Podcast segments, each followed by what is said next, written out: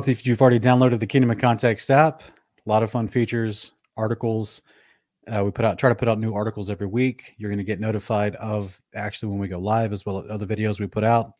Um, it's free. You can go to the Google Play Store or the Apple Store and you can download it. It's our Kingdom in Context app. And we actually have a fellowship finder, as you saw in the advert just then. And you have uh, lots of people all across the United States, as well as many other countries, that uh, you can look for for fellowship, connect with. Um, we're adding new features to the app on a regular basis. We our latest new feature we just added is you can actually reply to comments on the announcement board or on the news on the uh, the scripture articles. So hopefully you guys can get some fellowship and engage a little bit over there. And it won't be like any you know Facebook concepts where you have to worry about um, getting banned for saying stuff. Obviously, we want you to. Uh, we do have a list of um, of things that are not allowed as far as you know swearing and cursing, but um, you can still engage in good scriptural loving conversation with others. And that's also what we hope to let you watch happen tonight. So I want to thank everyone that's here for this live broadcast. Um, we're going to bring our guest on shortly. I just want to say big hello, thank you to all the moderators in the live chat, as well as a hello to everyone else that's joining the live chat. Looks like we already have about 143 people in the live chat right now. It always seems to grow within the first 10 to 20 minutes of the broadcast. But uh, thank you all moderators for keeping the chat loving and peaceful tonight. Um, and guys, just as a general reminder, in case you missed it in the past, our channel we have uh, filters that we put into our channel in our studio and YouTube, and we have this the filter set where there's no swearing or cursing, as well as no outside third party website links. So if you're trying to drop a comment that has some other website in it, we, we have that automatically filtered out, and your comment won't show up. Okay. So, um, thank you guys so much for uh, for having a good lively time in the chat. We already got a poll going in the chat, so you guys are welcome to participate in that and see if tonight's broadcasts changes your mind or affirms your initial thoughts. So go check out the poll in the live chat. And without further ado, we're going to bring in our brother Sean Murphy. Sean, Hello. welcome. Hi, Sean. Hey there, welcome. Thanks for joining me tonight. Yeah, thank you. I'm gonna turn my volume up here real quick. Okay. Hey, um, so Sean, you are back to the original gospel with Sean Murphy. That's the name of your YouTube channel. Is that right? hmm Right. All right. And we wanted to have you on tonight. Um, I think this has been a couple years in the works because uh, you are Trinitarian. Is that correct? Uh, that's not correct. Okay. Yeah. Well, you're welcome to share with me because we're going to Sure. be talking about um, the idea of the Trinity. There's different versions of it, whether it's classical or modalism. Sometimes Mm-hmm. modalism is referred to as oneness. And so, that- Right. to my understanding of oneness, it usually falls into the definition of uh, believing that God showed up in the Old Testament in various places. And then, um, as far as he was one of the angels, like Jesus showed up as one of the angels, and then he showed up later through the womb of Mary. But that may not be exactly what you believe. So I'm gonna I'll let you explain a little bit Sure. what your thoughts are on that. Sure. Absolutely. So yeah, I try to avoid uh, labels and uh, theological terms. I, I've watched a little bit of what you've written out there. I think you, you'd agree. Uh, sometimes we lose the truth in theology. And uh, one of the things I like to say is that, uh, you know, theology, sometimes people will go to Bible, Bible school or Bible college and spend years so they can learn theological terms that somehow explain away the obvious truths of Scripture. And so, um, you know, I'm, I'm not, uh, I, I wouldn't label myself as a Trinitarian. Um, I do believe there's only one God, although I do see uh, a trinity of revelation, if you will. But I could even go beyond that and say I see more than even three ways that God reveals himself. I see many ways. And so I think God has revealed himself through many forms and in many ways. Um, I, I see a distinction within scripture with the Father, Son, and the Holy Spirit. I don't confuse the terms, but at the same time, I don't believe that they are three separate beings. I don't believe in three gods. I believe in uh, one God. You know, the foundational uh, statement of, you know, Hear O Israel, the Lord or Yahweh, our God is one Yahweh. And so, you know, I, it's one God. And so I'm not, uh, yeah, I try to avoid the labels. And hopefully as we go through, I'll just kind of explain my position. Uh, well, I could just kind of dive into it or Sure. Yeah. If you've got a you know Okay. a, a nice succinct way of explaining what you feel or what you believe on this topic, you're welcome to share. Sure, sure. And you know, I guess one of the things before we just jump into it, I got, you know, I, I messaged you. I don't know if you saw the message. I was like, "Are you sure that you think we can cover two topic topics in the same discussion? Because these are really broad topics. Um, you know, about whether or not we're in the new covenant, and then also the deity. And we could probably do two or three shows on each one of those. But uh, uh I guess I well, could. From what we've go into from one and I. Sorry, sorry, go ahead. No, you go ahead. From what you've described to me in the past, I feel like these are all related in your mind. So it might be we'll see we can see how much we can accomplish in tonight's broadcast.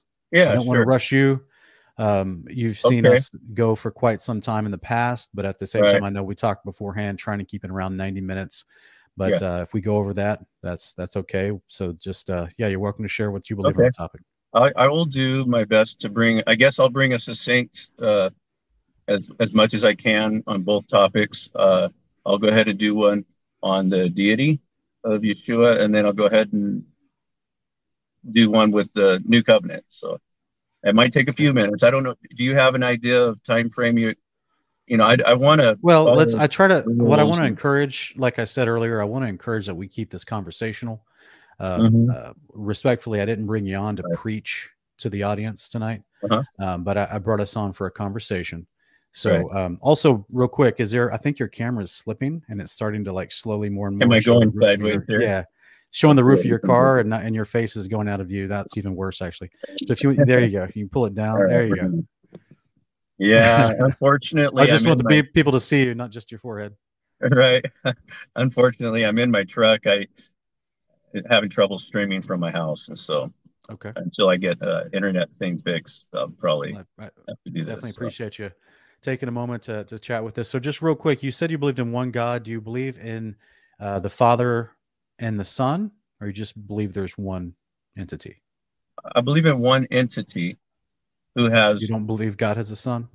Revealed himself in three ways. And so oh, okay. I see the son as a uh, as a term of human understanding. And so so just to go into the kind of the description of that, how I would describe that is, um, do I believe that God has had a son in the uh, physical traditional usage of the word son? In other words, did he have sexual relations and procreate and have a baby boy. Um, I would say no to that. Do I believe in the Son as uh, as Scripture reveals it? Yes, I do. And so, you know, going into what the word "son" means, we we have to see. I believe that's a term of human relation because I think it's obvious. I think hopefully to most of us that God did not procreate a son, have a sperm, and and and and, and birth a son. So Son is a term that we use, but not necessarily that he was birthed. Does that make sense? Um, okay. So, so for example, like with Yeshua of Nazareth, you you do believe that he was born through the womb of a woman. Do you believe that he was? Is that a true statement? Do you believe he was born yeah, of Mary? Absolutely. Yes. Okay. And you, do you believe that the like Matthew one talks about the Holy Spirit overshadowed him and and he was born um, miraculously without Mary and Joseph con- conjugating? Right. Totally. You, totally. you do believe that she was a virgin when she gave birth to Yeshua? Yes, I do. But you just like, yeah. So I would agree with you. The Bible doesn't teach us that God uh, came in a physical body and impregnated Mary, but it was more more like uh, creating the the seed of of Yeshua being birthed as a as a human in the womb of Mary without right. sex, similar to how he he created Adam uh, from the dirt dirt of the earth uh, without sex. Right.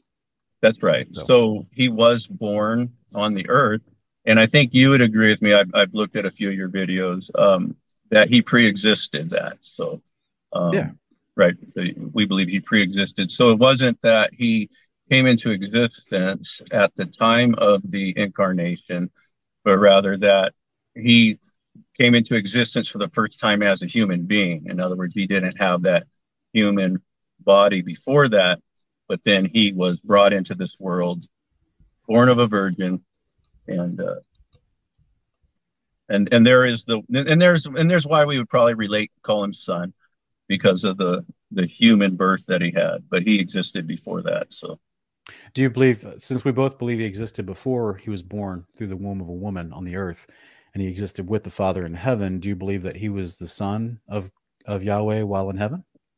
Yeah, I do. I believe Okay. that that well, you know, we could call him the Word. Um, you know, John one one. I'm sure you're extremely familiar with. In the beginning was the Word. The Word was with God, and the Word was God. Um, all things were made by Him. So that we know that from that we can go all the way back to um, really as far as any as far back as we could possibly see. Because I think you know, in the beginning takes us to before creation, and we don't see there that Yeshua is created we simply see that he is in existence in the beginning and he's called the word and Okay, so yeah, I have I no problem with uh, the descriptive phrase in Yeah. John one one. right. Did you believe he actually had a like a? Do you? Well, let me ask you this. So, are you um, are you you because you said you believe God is uh is one God, but uh, Right.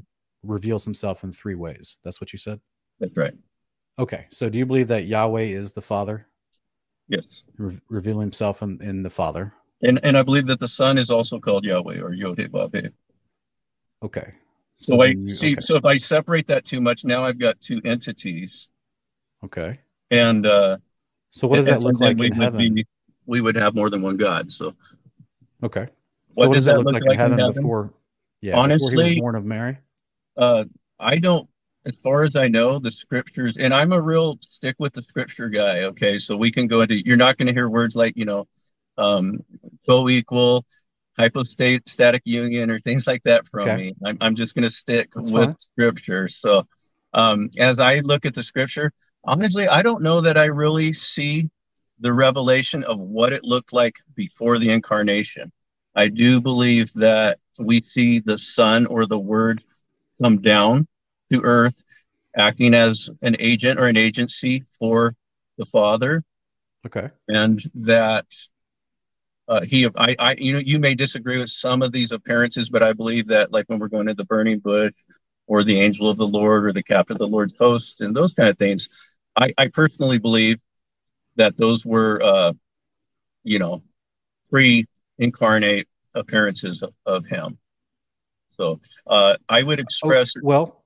that's that's like so you're saying um you're saying Yahweh took the form of of a of a spiritual angel servant and came down in in the, the burning bush moment. Is that what you're saying? yes i do Okay. Right. So in a, in a sense, you're saying like you do believe that that that um, the Father and the Son before the Son became a man on the earth that he existed with the Father in heaven, and they Mhm. both. But you but you struggle to actually say they both have a body because then it starts to separate them into personhood. Is that right? Well, uh, well, even beyond that, you know, the the basic uh, definition of God is God is spirit, and uh, does God that? have what's that? I said, what is that? What is spirit? What does the Bible define as spirit? Yeah, that's a good question. A living being, right? Um, That, that is. What does that look like? Does it look like this on on screen here? Look like in Isaiah chapter six, on the in the first verse. In that year, King Uzziah died. I saw the Lord seated on a throne, high and exalted. The train Right. of his robe filled the temple. oh, in other words, was there something physical he saw? Is what you're saying? I think. yeah. So um, I'm just saying it seems to say in this verse that um, the Father had a body, Yeah. and He's called the Lord of Spirits in Right. Scripture. What what do spirits look like without bodies? Um, you know, I don't think any of us are real. You know, th- those things are kind of mysterious to us. You know what I'm saying? Because we're in this this physical world, this dimension of physical, and then we can talk about the spiritual. You know, even Paul talks about how there's bodies celestial, bodies terrestrial, there's earthly, and there's heavenly. And he he gives So- example of planting grain, and you don't know what kind of grain it'll be in the resurrection. There's a spiritual body and a natural body. Uh, honestly, like I think sometimes when we speculate on some of these things, it's beyond the scope of what Scripture describes, and so we start throwing in our um, our two cents of opinion on it. And so, um, Well- I do believe he can take. I, I believe he has many times revealed himself. Um, we we have the statement that no man can see him and live, and so based on what we read about uh, Yod Hey Vav Hey in the scriptures, we see that um, you know no man has seen God at any time. Uh, if we were to see him in his full glory, as he talked to Moses about, uh, we would die in this body. And so, whenever that he appears to somebody in the Tanakh or the Brit, we uh, Old Testament, New Testament, for those that don't know what that means, we we know that he must not be in that full form that he exists in. In other words, he has come in a form that we could relate and not die. So you're saying that though, under the guise or under the premise, un, under the presupposition that that it was not an angel who's who's called a ministering servant created by by God, but instead it was a version of God Himself who came down in, right. in the Exodus three burning bush. Is that what you're saying? That's right. That's right. Okay. Okay. So what? A, so like, are you saying like, is that the only example in the Old Testament, or you also mentioned Joshua five? Are you thinking there's lots of examples in the Old Testament where it says an angel showed up that you think was actually God instead of right. an angel? Well, you know, the angel of the Lord. I mean, it, he talked about uh, he talks about how the law was administered by uh, at the hands of angels, or or maybe angel could also be the reading in Aramaic because you would have a different uh, plural or singular may not be uh, discernible in Aramaic, and so the uh, ministered at the hand of the angel. I believe that he is the one that made the covenant. I believe he made all the covenants. And so I believe he would be the one in Genesis 15, uh, 17. I'm having that reference right uh, with the uh, pieces and the and the the burning uh, furnace and the lamp. Uh, I believe that he's the one that made the covenant with Noah. I believe that he is the one who hovered over the waters in Genesis chapter 1. I believe that uh, no man's seen him or seen his shape or heard his voice at any time. The Son that is in the bosom of the Father, he has declared him. And so I believe that the only version of Yod Vav that any man's ever seen is Yeshua. Um, he may send angels also. So I'm not I'm, I'm not saying every time we see an angel it's him, but I do believe that at the making of the covenants, when we see the conversation going, and he's saying, "I am," you know, Yod He Vav He that brought you up out of the land of Egypt, um, you know, revealing Himself that that that is Yeshua, the God that we can be in contact with and live. Okay, what do you think the angels do then? If it's if it's God showing up so often. I think he, he, I think he showed up for the very important uh, events. You know, I, okay. I, I, would hope that if we're going to have a marriage, he wouldn't have someone standing there in proxy. Come on, you gotta laugh at that. Okay, so all right, so you you also uh, take to the marriage idea, right? Is that you're thinking that? Um, well, I'll let you I'll let you kind of expound on that uh, if you like, because you mentioned Genesis 15 earlier, but that wasn't the first time that that Yahweh spoke to Abraham and promised him anything out of sure, covenant promise. Sure. So right. you go back to Genesis 12, and honestly, if you if you go into Jubilees 14, excuse me, Jubilees 11, you go all the way back to Abraham right. was 14. So now, if you old. start using the Sweta Griffa um, books, I'm I'm not familiar with them, and it, and I don't consider them scripture, so I'll I will be a little bit. It's kind of non-applicable for, for me. So if you don't mind during the conversation, if we maybe could avoid those. Uh, and stick to what me and you both agree well, is scripture. I'm not saying that to be rude. Yeah. I'm just saying that as you're yeah. using these references, well, at the same I time, don't even read them. I, okay, that's fine. I, I won't yeah. expect. I won't quiz you on them. I won't expect it. At the okay, same time, all we, we here on this channel do teach that they're scripture. We spend a lot of time showing people um, the historicity of the manuscripts, uh, as well as the teachings that are within them and how they line up with the the modern edited canon of 66 that we have today. Right. So I'm, all I'm saying is it might give us some extra details to consider. Um, for example, you mentioned Genesis 15 and that there was a, a covenant there with the pieces, and that's a common uh, narrative that's portrayed about the Genesis 15 moment with Abraham is mm-hmm. that a covenant was made. And many times they give that a name and they call it a threshold covenant. Mm-hmm. Is that is that what you've heard and what you teach and think? You know, once again, the word threshold is not used in the text um, it's it's getting a little bit beyond. I, I really like to stick with just what we read there. And as I see that there are there has been he said, you know, take a heifer, he splits, there's a death of the animal, the pieces are um set aside. There's no meal going on because Abraham's chasing the birds away to keep them off the carcass. And then we see the uh, these two symbols walking through these pieces, and then we see a promise to Abraham, which appears to be a covenant. And so that's simply how I do that. Okay. Okay. Um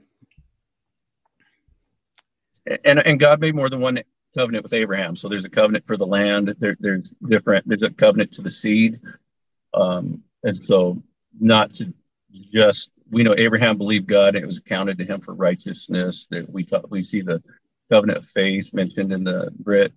So uh, yeah. Anyway, I just kind of clarifying those. I have a question sure. for you though, if you don't mind. Uh, sure, go ahead. You you uh, you meant when I mentioned marriage, you seemed to um, not really jive with that term. Um, you know, a wedding supper is talked about. Um, mm-hmm. do, you, do you not view the covenant at Sinai with Israel? You don't believe that was a, a marriage, is that right? No, it's a reification of the covenant because that was the meaning of Shavuot. That's actually its feast meaning is uh-huh. to renew the to renew the covenant every year, and that's all that Exodus 24 was. Is, is okay. it happened in the third month on the 16th day, and that's the reification of the Shavuot covenant. Um, right. So, what, what, would but you? The, what I've what would you? I, am going to expound real quick. Okay. I, am going to the two, the second sentence there to kind of help you understand why sure. um, I don't agree with the marriage narrative as far as how it's commonly taught. Um, mm-hmm. It's commonly taught that God created a, a Sinai covenant with the people at Sinai, and that out of that covenant, he had to come die when they broke the covenant and they mix in hebrews 9 a whole bunch of other places. Yeah um, and they also teach position so. Okay.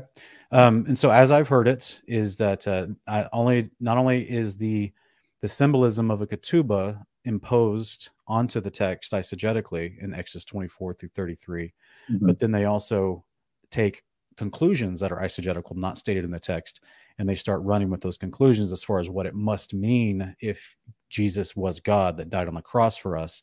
Right. And this is where why we, I'm glad we had a chance to start off by defining the Father and the Son, because if you truly, in my understanding, if you truly take the scriptures as they define the Father and the Son, that whole eisegetical narrative of the marriage covenant concept goes out the window, and you start to realize the implications of what Shavuot really was as a feast day in comparison with the actual okay. descendants at Exodus 24, which so that draws Abraham, Isaac, and Jacob.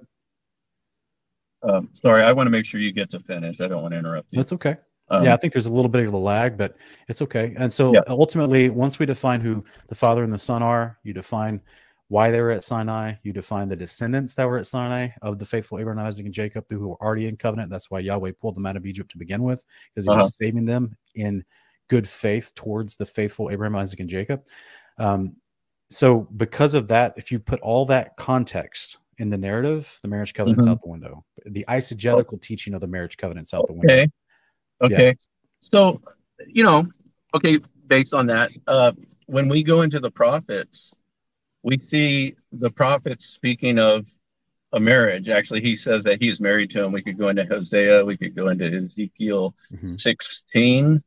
I think maybe Ezekiel 23, if I'm remembering right, Jeremiah 3. I, um, I don't doubt I don't doubt the language of Hosea. I don't doubt the marriage concept uh, that's spoken about as far as taking Israel as a bride concept. Okay. Um, what I'm saying is there's a differentiation between the father and what's promised of his relationship to Israel versus the son and why he was sent and that relationship to Israel to be king and high priest over Israel okay. is different from the father so it's the the land of promise is what you referenced earlier, Matthew 22, 1 through 4. That's that wedding banquet the father threw for his son, two different characters. And then the son is the one who is he is marrying somebody, but in that same parable of the wedding feast of the lamb, the people are not the bride, it's the land. The people are the guests at the wedding, just as in the promise of the covenant, right? Because it's the land of promise, the New Jerusalem is the thing that both the high priest and king of Israel, as well as all of us who are disciples under Yeshua, we inherit the land. We quote unquote marry Isaiah 62, 4 and 5. We marry the land. So that's its own metaphor. But right. the father, the father's relationship to all of Israel in faith and belief is is can comparatively be you know metaphorized as a as a wedding that's fine because he is our ruler as a as a you know a husband is metaphorically over um, so, a wife right? what right wouldn't you agree that there's more than one role that uh, whether we're talking about Yod Vav Yahuwah or Yeshua um they fit? They they, they be, like can you be a yeah. priest and a king? Can you be a husband yes. and a father um, you know, these are interesting, you know, and, and as we look at the prophets, you know, he says, you know, I found you in your own blood and I said to you, live, and I took you. And he gives this whole narrative as we go in the prophets of him taking them out of Egypt, taking this little child, making him his own. He comes of age and he sees that the time of love has come and he marries her. And and I'd be curious to hear if the if he didn't marry him at Sinai, when do you think that marriage took place? There is no actual marriage, brother. Just as you said earlier, the father can't actually copulate with a human woman in the same respect. He can't actually marry a human or a group of humans. It's all a metaphor. And so we understand that concept. And as we're applying the metaphor to our theology and trying to understand what the scriptures say, and we want to put it in a metaphoric fashion, that's where I was trying to say within each metaphor, there's details that give you the context of the metaphor. And the father cannot at the same time be both the father and high priest because those are two different positions in the scriptures. So the son who's sent to become the high priest is a is a different person who's under the father's authority. He's not equal to the father in authority. That's why he can attain the high priest position and minister to the father on our behalf. This is what First Timothy 2 5, Hebrews chapter mm-hmm. 1 through 11, as well as First John 1 9. This is what they all say. I, I don't have a problem with that. Uh, yeah. Really, my uh, view and understanding of Yeshua acting as a mediator between the Father, yet being the same person as uh, the Father, does not is not contradictory. And so, uh, you know, I. So that, that's probably where we would disagree because you can literally by definition of the words you, you cannot have the father also being a mediator back to himself. That, that just why, that's why not would how that, a priest works. Why would that be? Because that's not the definition of a priest. Well what about uh, him being the priest and the sacrifice? You, surely you that's not the definition of a priest well, now, metaphorically, Yeshua is called a sacrifice because he selflessly gave up his will and sacrificed his body to go to the cross. He says he laid his own life down. So that's why he let them take him to the cross, abuse him, torture him, beat him, and hang him up on the cross unto death. He gave up his spirit while on the cross as he prayed to his father. So he that's something he willingly sacrificed his body for. This is what Hebrews chapter 10 talks about. And so that's a he did that because what was promised of the son was after he died and, and is in the heart of the earth three days and then resurrects, he's then going to be ordained as high priest over Israel. That's so a specific you, job. Are you saying that there wasn't a uh, the blood being shed for remission of sins? That the shedding of his blood didn't actually um, atone, make an atonement, because that's what a sacrifice does. And you're saying it's metaphorical. I'm saying the have... sacrifice, the word sacrifice you're using is used in a metaphoric fashion of Yeshua selflessly giving his life on the cross. But the, the definition of a sacrifice pertaining to a priest at a temple, as explained in the Old Testament, as far as a process of the father's house with his ministers, his priests serving him, yeah. making meals for him, that's a different connotation of sacrifice according to scripture. So okay. this is why you have metaphoric uses of his of Yeshua, his selfless obedience even unto death on the cross, as Hebrews 5, 7 through 10 says, that led him to his priesthood. And that is metaphorically spoken of as his pure blood, because it is that is his perfect obedience, just as in the Old Testament the sacrifices the priests would have to bring to the temple to make a meal for Yahweh had to be lambs with pure blood. So this is why you have the metaphor of Yeshua calling himself a lamb.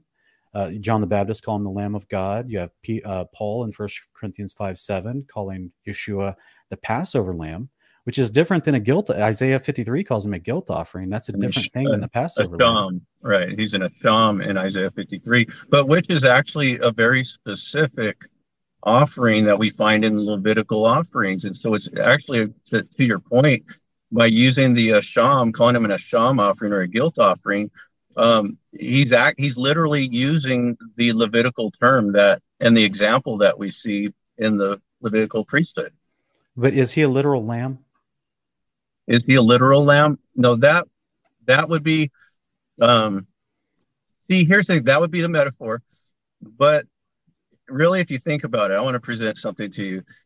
If the uh Levitical system and that high priest and the animals that they slew, a zebach, a, a blood sacrifice.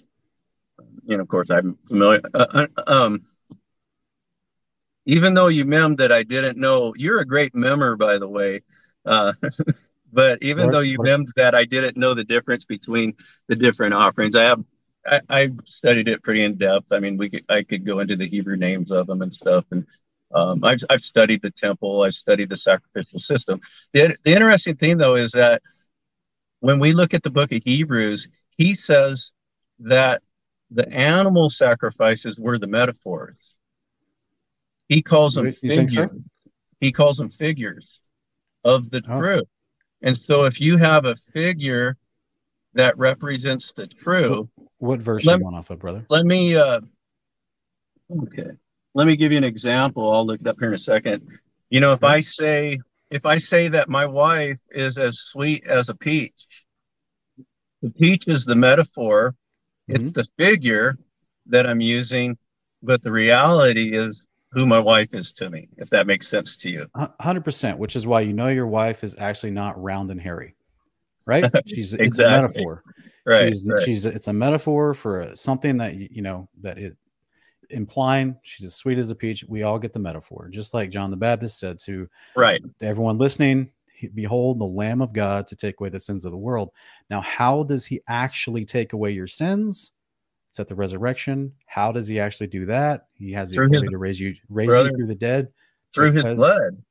Through his okay, blood. what does his blood do? What is his blood on the cross that was spilled for us? What what happened after that? Was that the end of the story, or was there more details? I'm not sure if I'm following you. He uh, okay washed us again. in his own blood. Did he? Did were you actually washed in the blood of a human? According to Revelations one five, I was. When when did that happen, brother? Okay, you're not opposed to scripture, are you? I'm asking you literally physically if you're if you're trying to ignore the metaphor and just say you literally were washed in the blood of Jesus. I'm asking you when I do, did that I do believe happen? that. You you know I I almost get the feeling that a lot of what I might say you're going to call a metaphor here, which is a little concerning because I feel like by doing that you could deflect almost anything that I say and just say, well, hey, that's a metaphor. It's um it's it's it's going apart, it's going away from the text and the literalness of the text. Can that's I read I asked you a question about literally okay. is Jesus a lamb? Yes or no? Can I read some uh, scripture? I, I won't even comment. Sure. I just would like to read maybe uh, eight scriptures, something like that. Yeah, which ones are they? I'll put them on screen for the audience to follow. Absolutely. All right. Um, Matthew 26, 28. Okay. For this is my blood of the new covenant, which is shed for many for the remission of sins. Ephesians okay. 1 7. In whom we have redemption through his blood, the forgiveness of sins according to the riches of his grace. Ephesians okay. 2:13. But now in Yeshua the Messiah. Well, hang on, I can't. I can't. We're going too fast. I'm sorry. Yeah, I can't put them all on screen. Sure, I will slow down. No, I have no problem slowing down here. Absolutely. Do you want to? Do you? I understand if you're what you're trying to do or what you're getting at with these particular verses. Well, would you like to talk about this first verse for a minute for the audience to follow us? Um, do you mind if we read through them first and then we can discuss it? Go ahead, brother. Okay. Ephesians 2:13 but now in Yeshua the Messiah, you who sometime were afar off are made nigh by the blood of Christ. And I'm now I'm in Colossians 1:14, and I'll pause.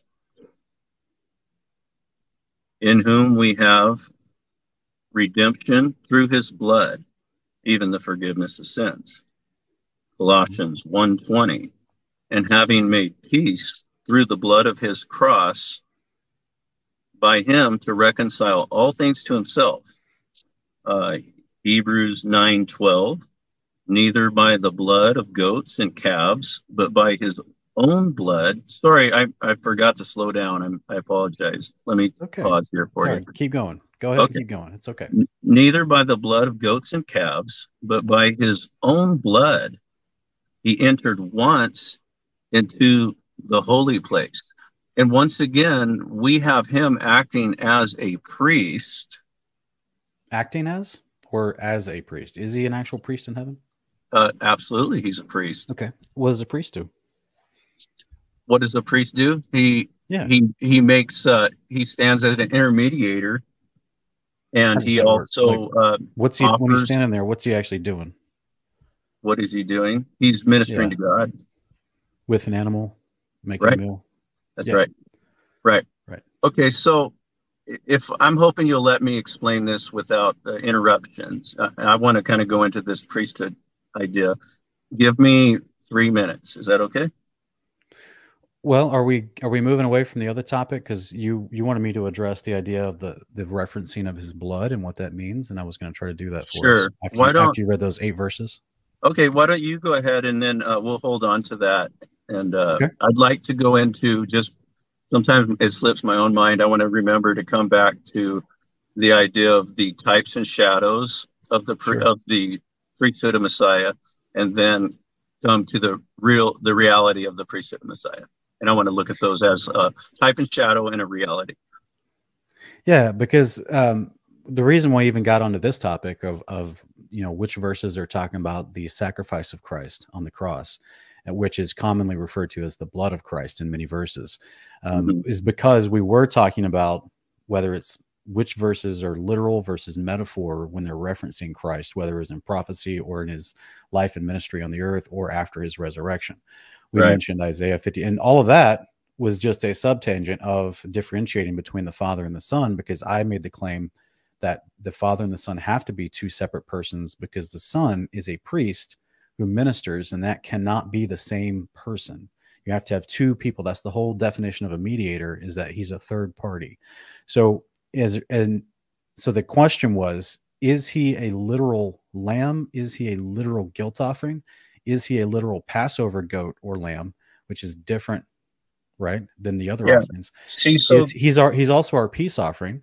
That's that was completely different. Mm-hmm. Leviticus two. That's different from a guilt offering, different right, from a Passover shalom. offering. Yeah. All right. So he is also called the John five is called the bread of life, but no one literally thinks he's a loaf of bread.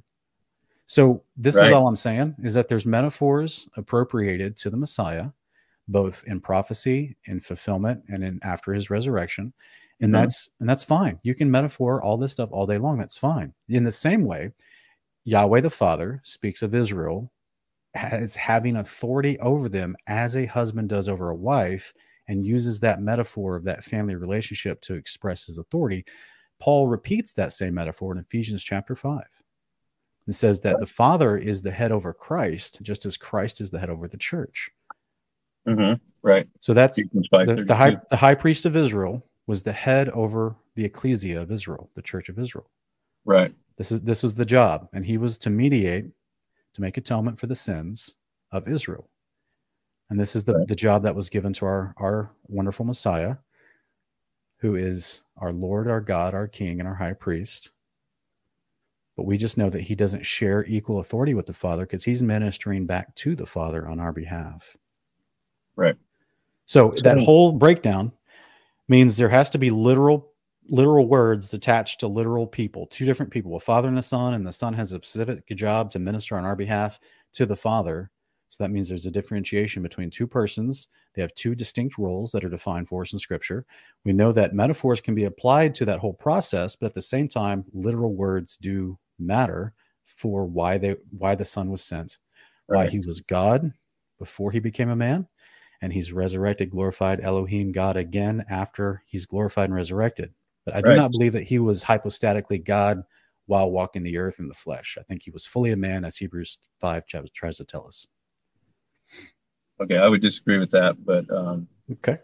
Uh, I, I think so. Coming into this whole thing about the types of shadows, I'm in Hebrews 10 in verse 1.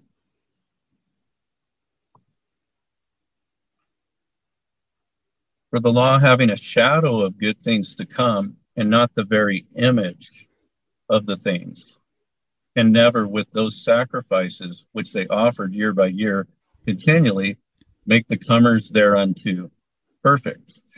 Um, I'm going to stop there, and here's where I'd like to have a, just a, a couple of minutes, if you will, um, without interruption. Basing off this idea of the law having a shadow of good things to come, but not the very image. And so we're, we're going right back to what is a, a, figure? What is a, you know, if a, it's a simile or what was the word you were using? Um, a, uh, it wasn't hyperbole, it was metaphor. The metaphor, a metaphor is taking the definition of one thing that's completely different than the other in order to teach a truth about the other. And so to say that the the figure is going to be exactly like the very image of the thing to come would be to conflate what a metaphor is. And I would present to you that you're kind of using the uh, the figure and saying that the true has to be just like the figure. But I would say that's not true, and that's not a correct metaphor because the reality is is that the example that we had was not the true. It's the image. It's the metaphor to teach us something about the real, but the real is not going to look just like the was metaphored. I'm just using the definition of a metaphor here. I understand. Okay, I'm waiting till you're done. Okay, sure. So, uh, I'll, yeah, I'll go into another thing here related. Uh, look at the temple or the tabernacle, if you will. Um, the Tabni, he says, make see that you make it according to the pattern that was showed you. And we know, of course, that Hebrews talks about that the things in the heavens, the, the, the earthly pattern was patterned after things in the heavens. So there was a blueprint. And I love to look at that uh, tabernacle because let's look at how it's made. The tabernacle is made out of ribs, and the Hebrew word there is cell. And these are these planks that we see used in the tabernacle. So these, and it's really the it's it's the actual word for rib. So it's the same rib that Adam had in the book of Genesis. And so he has a tabernacle framework made out of ribs. And you know what he clothes it in? He clothes it in skin. So now you've got a tabernacle made out of ribs, clothed in skin. And then you know what you find inside that tabernacle? The very presence of God. Okay, that's we also find fi- bread and fire and incense and but see that's the figure and beaded that's the and, figure the flesh profits okay. nothing right okay. the words that i okay. say to you are spirit and they're truth let me finish this one analogy at least uh, I, am going to acknowledge you. Just keep in mind, Sean, as we go forward tonight, I, I like I, I lovingly try to try to say as we opened up here, I, I invite sure. you on for discussion. I didn't invite you okay. on just to just start preaching. I'm not so, preaching, brother. I am trying to yeah. just make a complete thought. That's all I'm trying to do. Yeah, uh, yeah. I'm, I'm, just I'm, I'm, letting you have it. I'm just at the same time. There's okay. We're gonna we're gonna definitely have to come back to some of this because sure, sure. Yeah, I'm I'm I'm I'm really just wrapping it up with the if I could just finish the uh the figure in the real. So the figure is a tabernacle made out of ribs, boards, clothed in skin, and inhabited by the presence of the living God.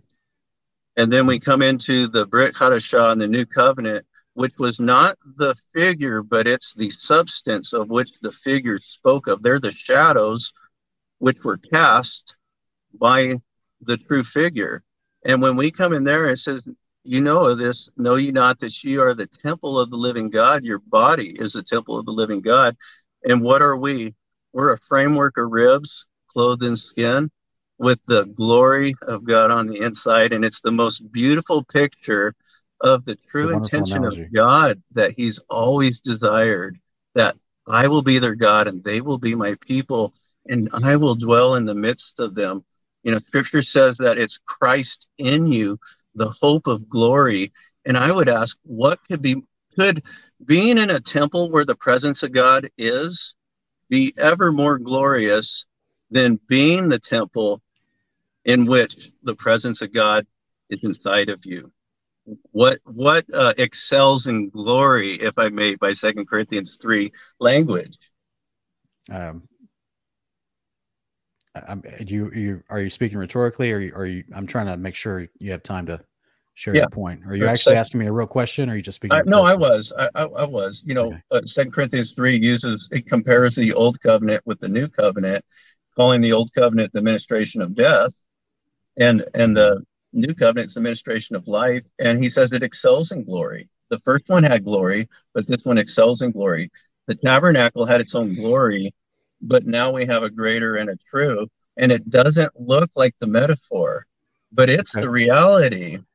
So wait, it's not a metaphor now. It, it does look like a metaphor, or what? No, okay, the so wait. the metaphor is the what we read in Leviticus. The metaphor is what we read in Leviticus. That's right. That's that? the metaphor.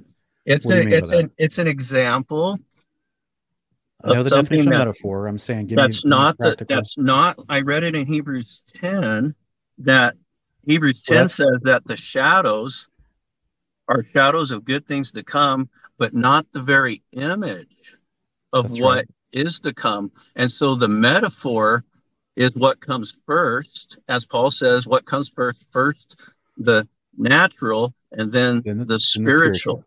That's right. And so if we are to take when we want to talk about truths of scripture, is Yeshua bread?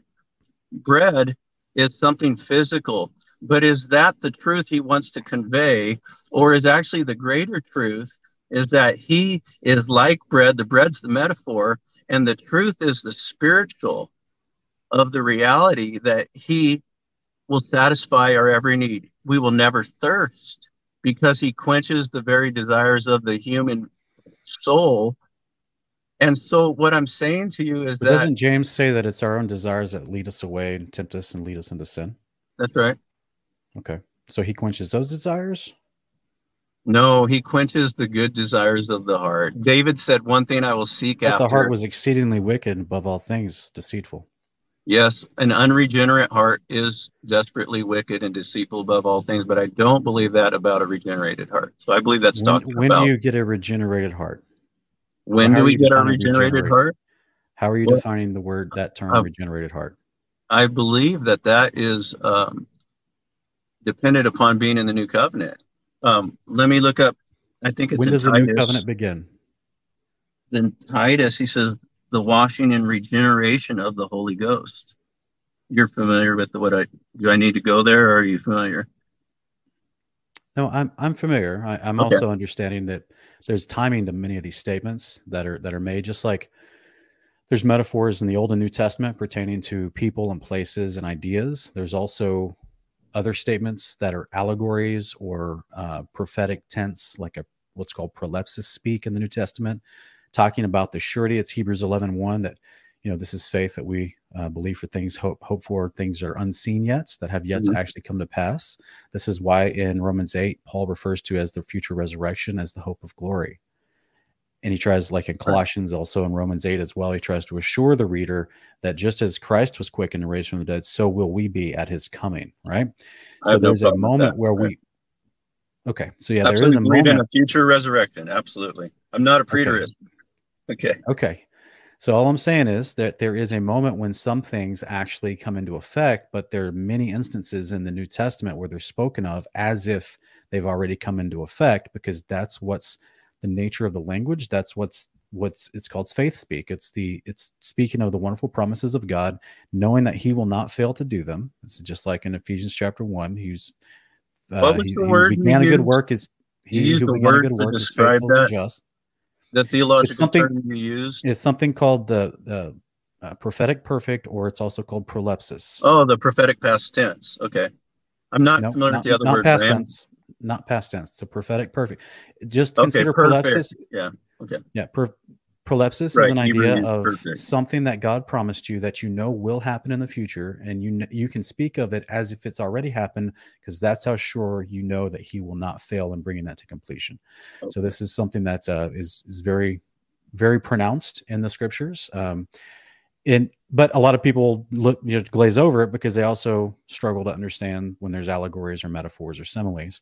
Um, and again, this is why I said it's so important. Like earlier, you dug into Hebrews 10 to talk about the shadow, which mm-hmm. actually was in Hebrews 8 5. And it's repeating Exodus 25, 26, and 27 when Yahweh told Moses, everything, what, while you're up on the mountain, everything that you see, that's the pattern you make this one on the ground, right?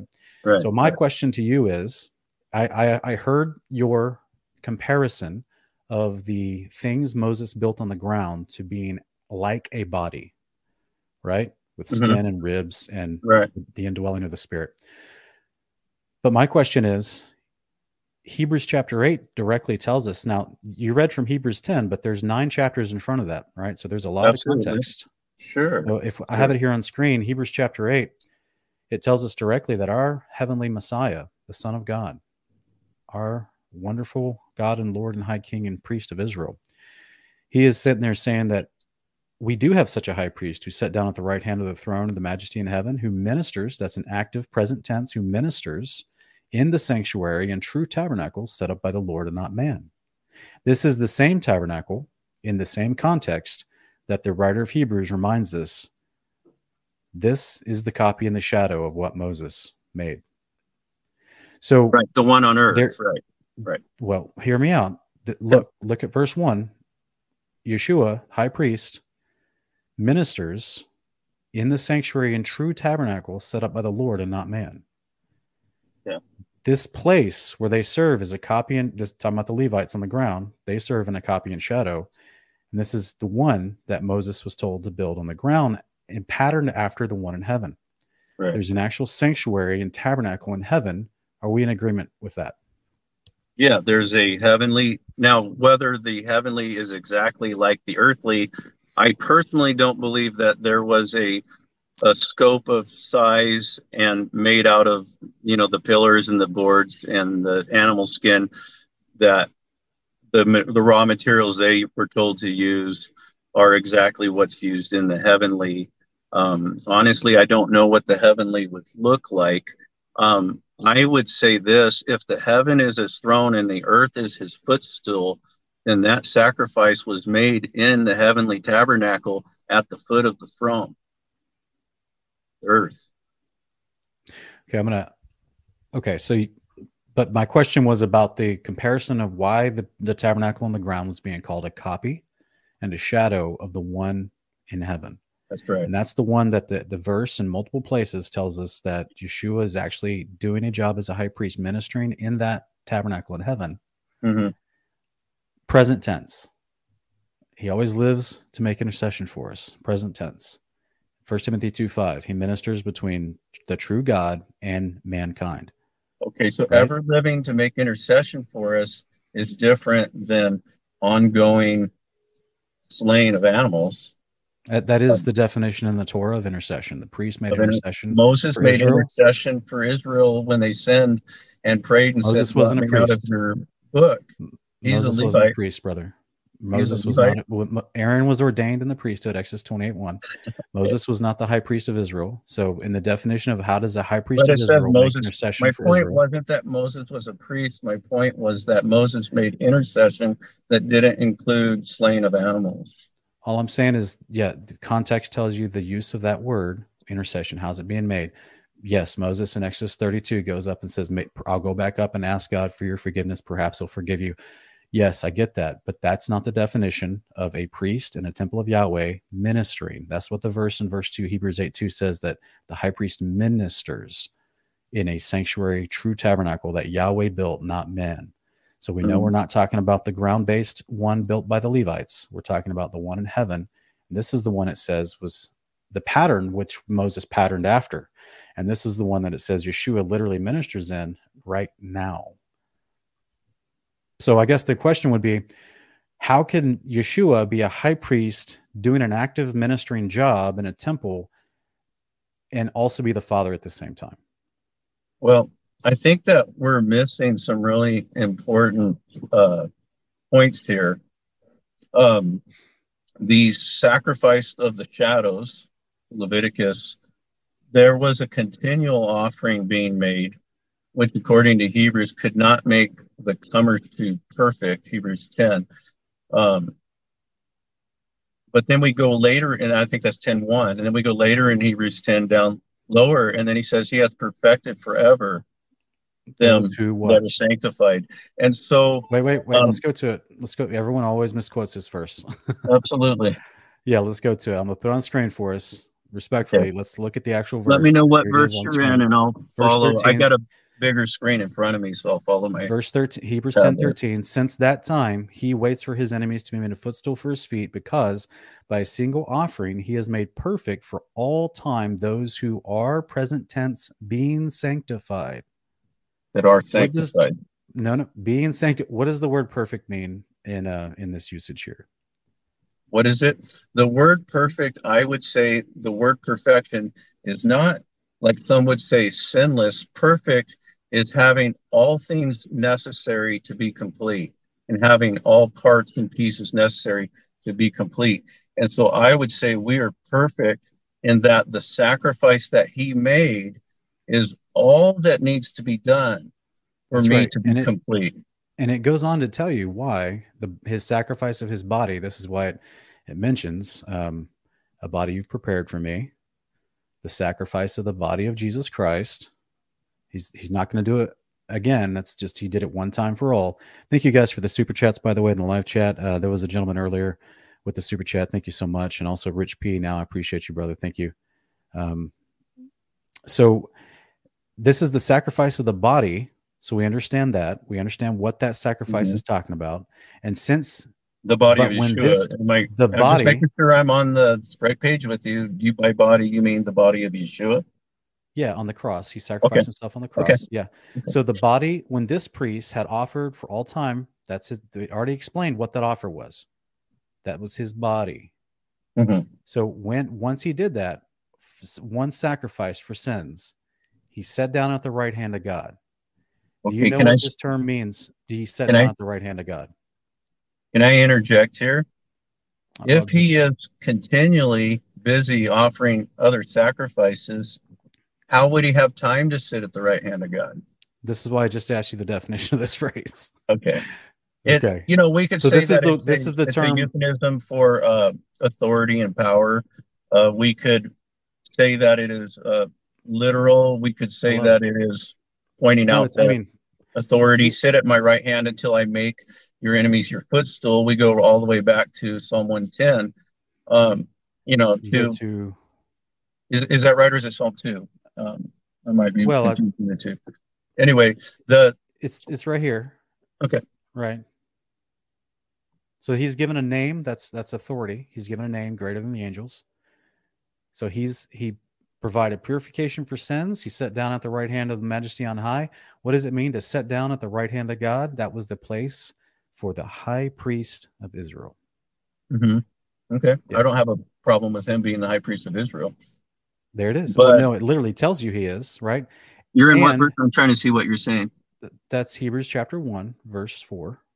Verse right. 3. Well, I actually don't see that. I see him being acting in a priestly uh, role and then finishing the work and then sitting down at the right hand. I don't see where it's saying that sitting at the right hand specifically is defined as um, performing priestly duties. I don't see that. You don't see that? No. So I, I he's given a, he's given a job. There's no other description in all of Scripture. Never in Scripture is is a priest not ministering to the Father in a temple. That's literally the part of the ordination.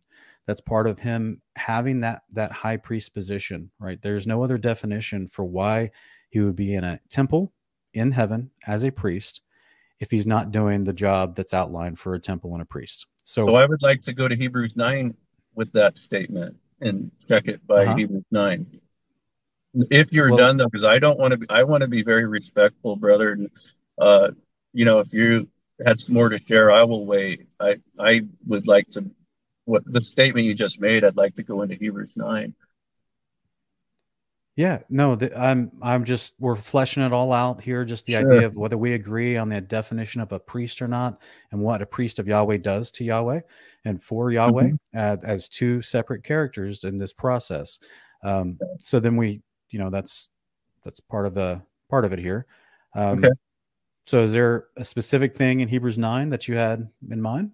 Yeah, let's go to uh I want to take it in context. I don't like to isolate verses. Um why don't I read? I'm going to start oh, let's just say I'll start in 6. If you want me to stop anywhere and comment, that's fine. Um I'm just getting context here. Now, when these things were thus ordained, the priests, so we're talking about the Levitical priests, just so we're in full con- context here, Yeah. went always into the first tabernacle, accomplishing the service of God. And we know, of course, the holy and the whole and the holiest, and so the holiest they made once a year. But into the second, which I didn't need to comment because it's right here. Within the second went the high priest alone once every year, not without blood, which he offered for himself and for the heirs of the people.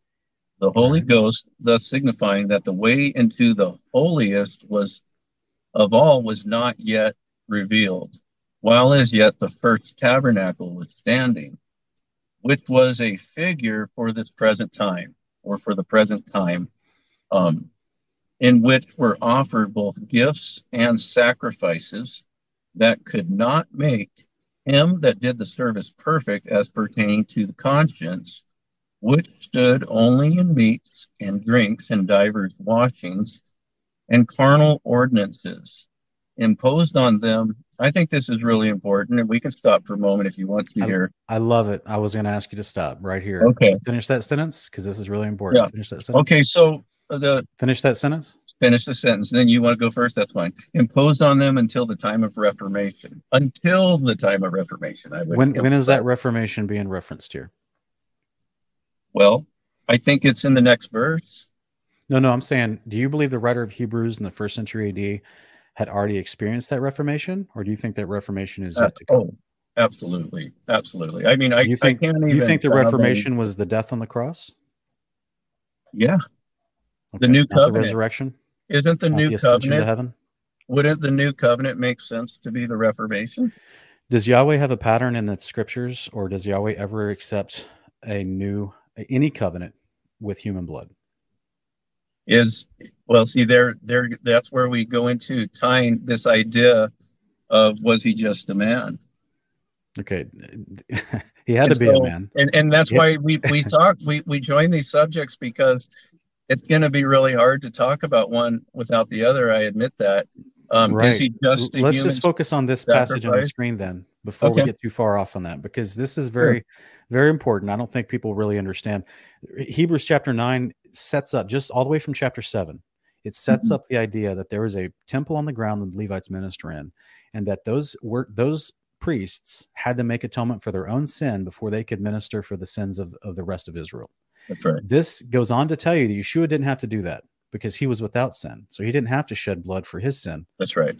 Bec- That's why it talks about his blood as purity, being perfect for us, because it allows him as high priest. That's a real literal word with a real job attached to it. As high priest, he gets to go in without sacrificing animals ahead of time. He can just walk right up to the throne of God, the Ark of the Covenant, and perform mediation. Do you believe walk- literal blood was shed? That he shed literal blood? Who are you talking about? What are you talking? Do you about? believe that he had literal blood shed? I Are do. you talking about, are you talking about Jesus on the cross? Yeah, absolutely. You believe it's literal, don't you? Well, I Yeah. believe he was a man. Literal blood. bled.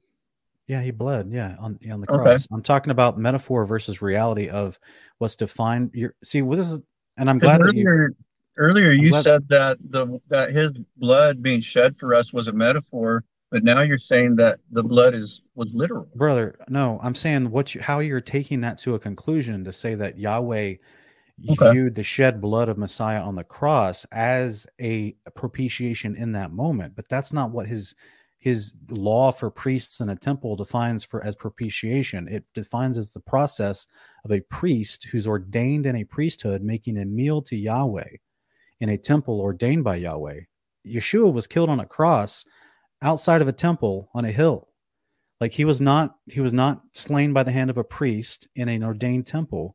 Outside not- the camp, he was and he was taken Brother. outside the camp, and then he uses the sacrificial system of how they carried the offering outside the camp.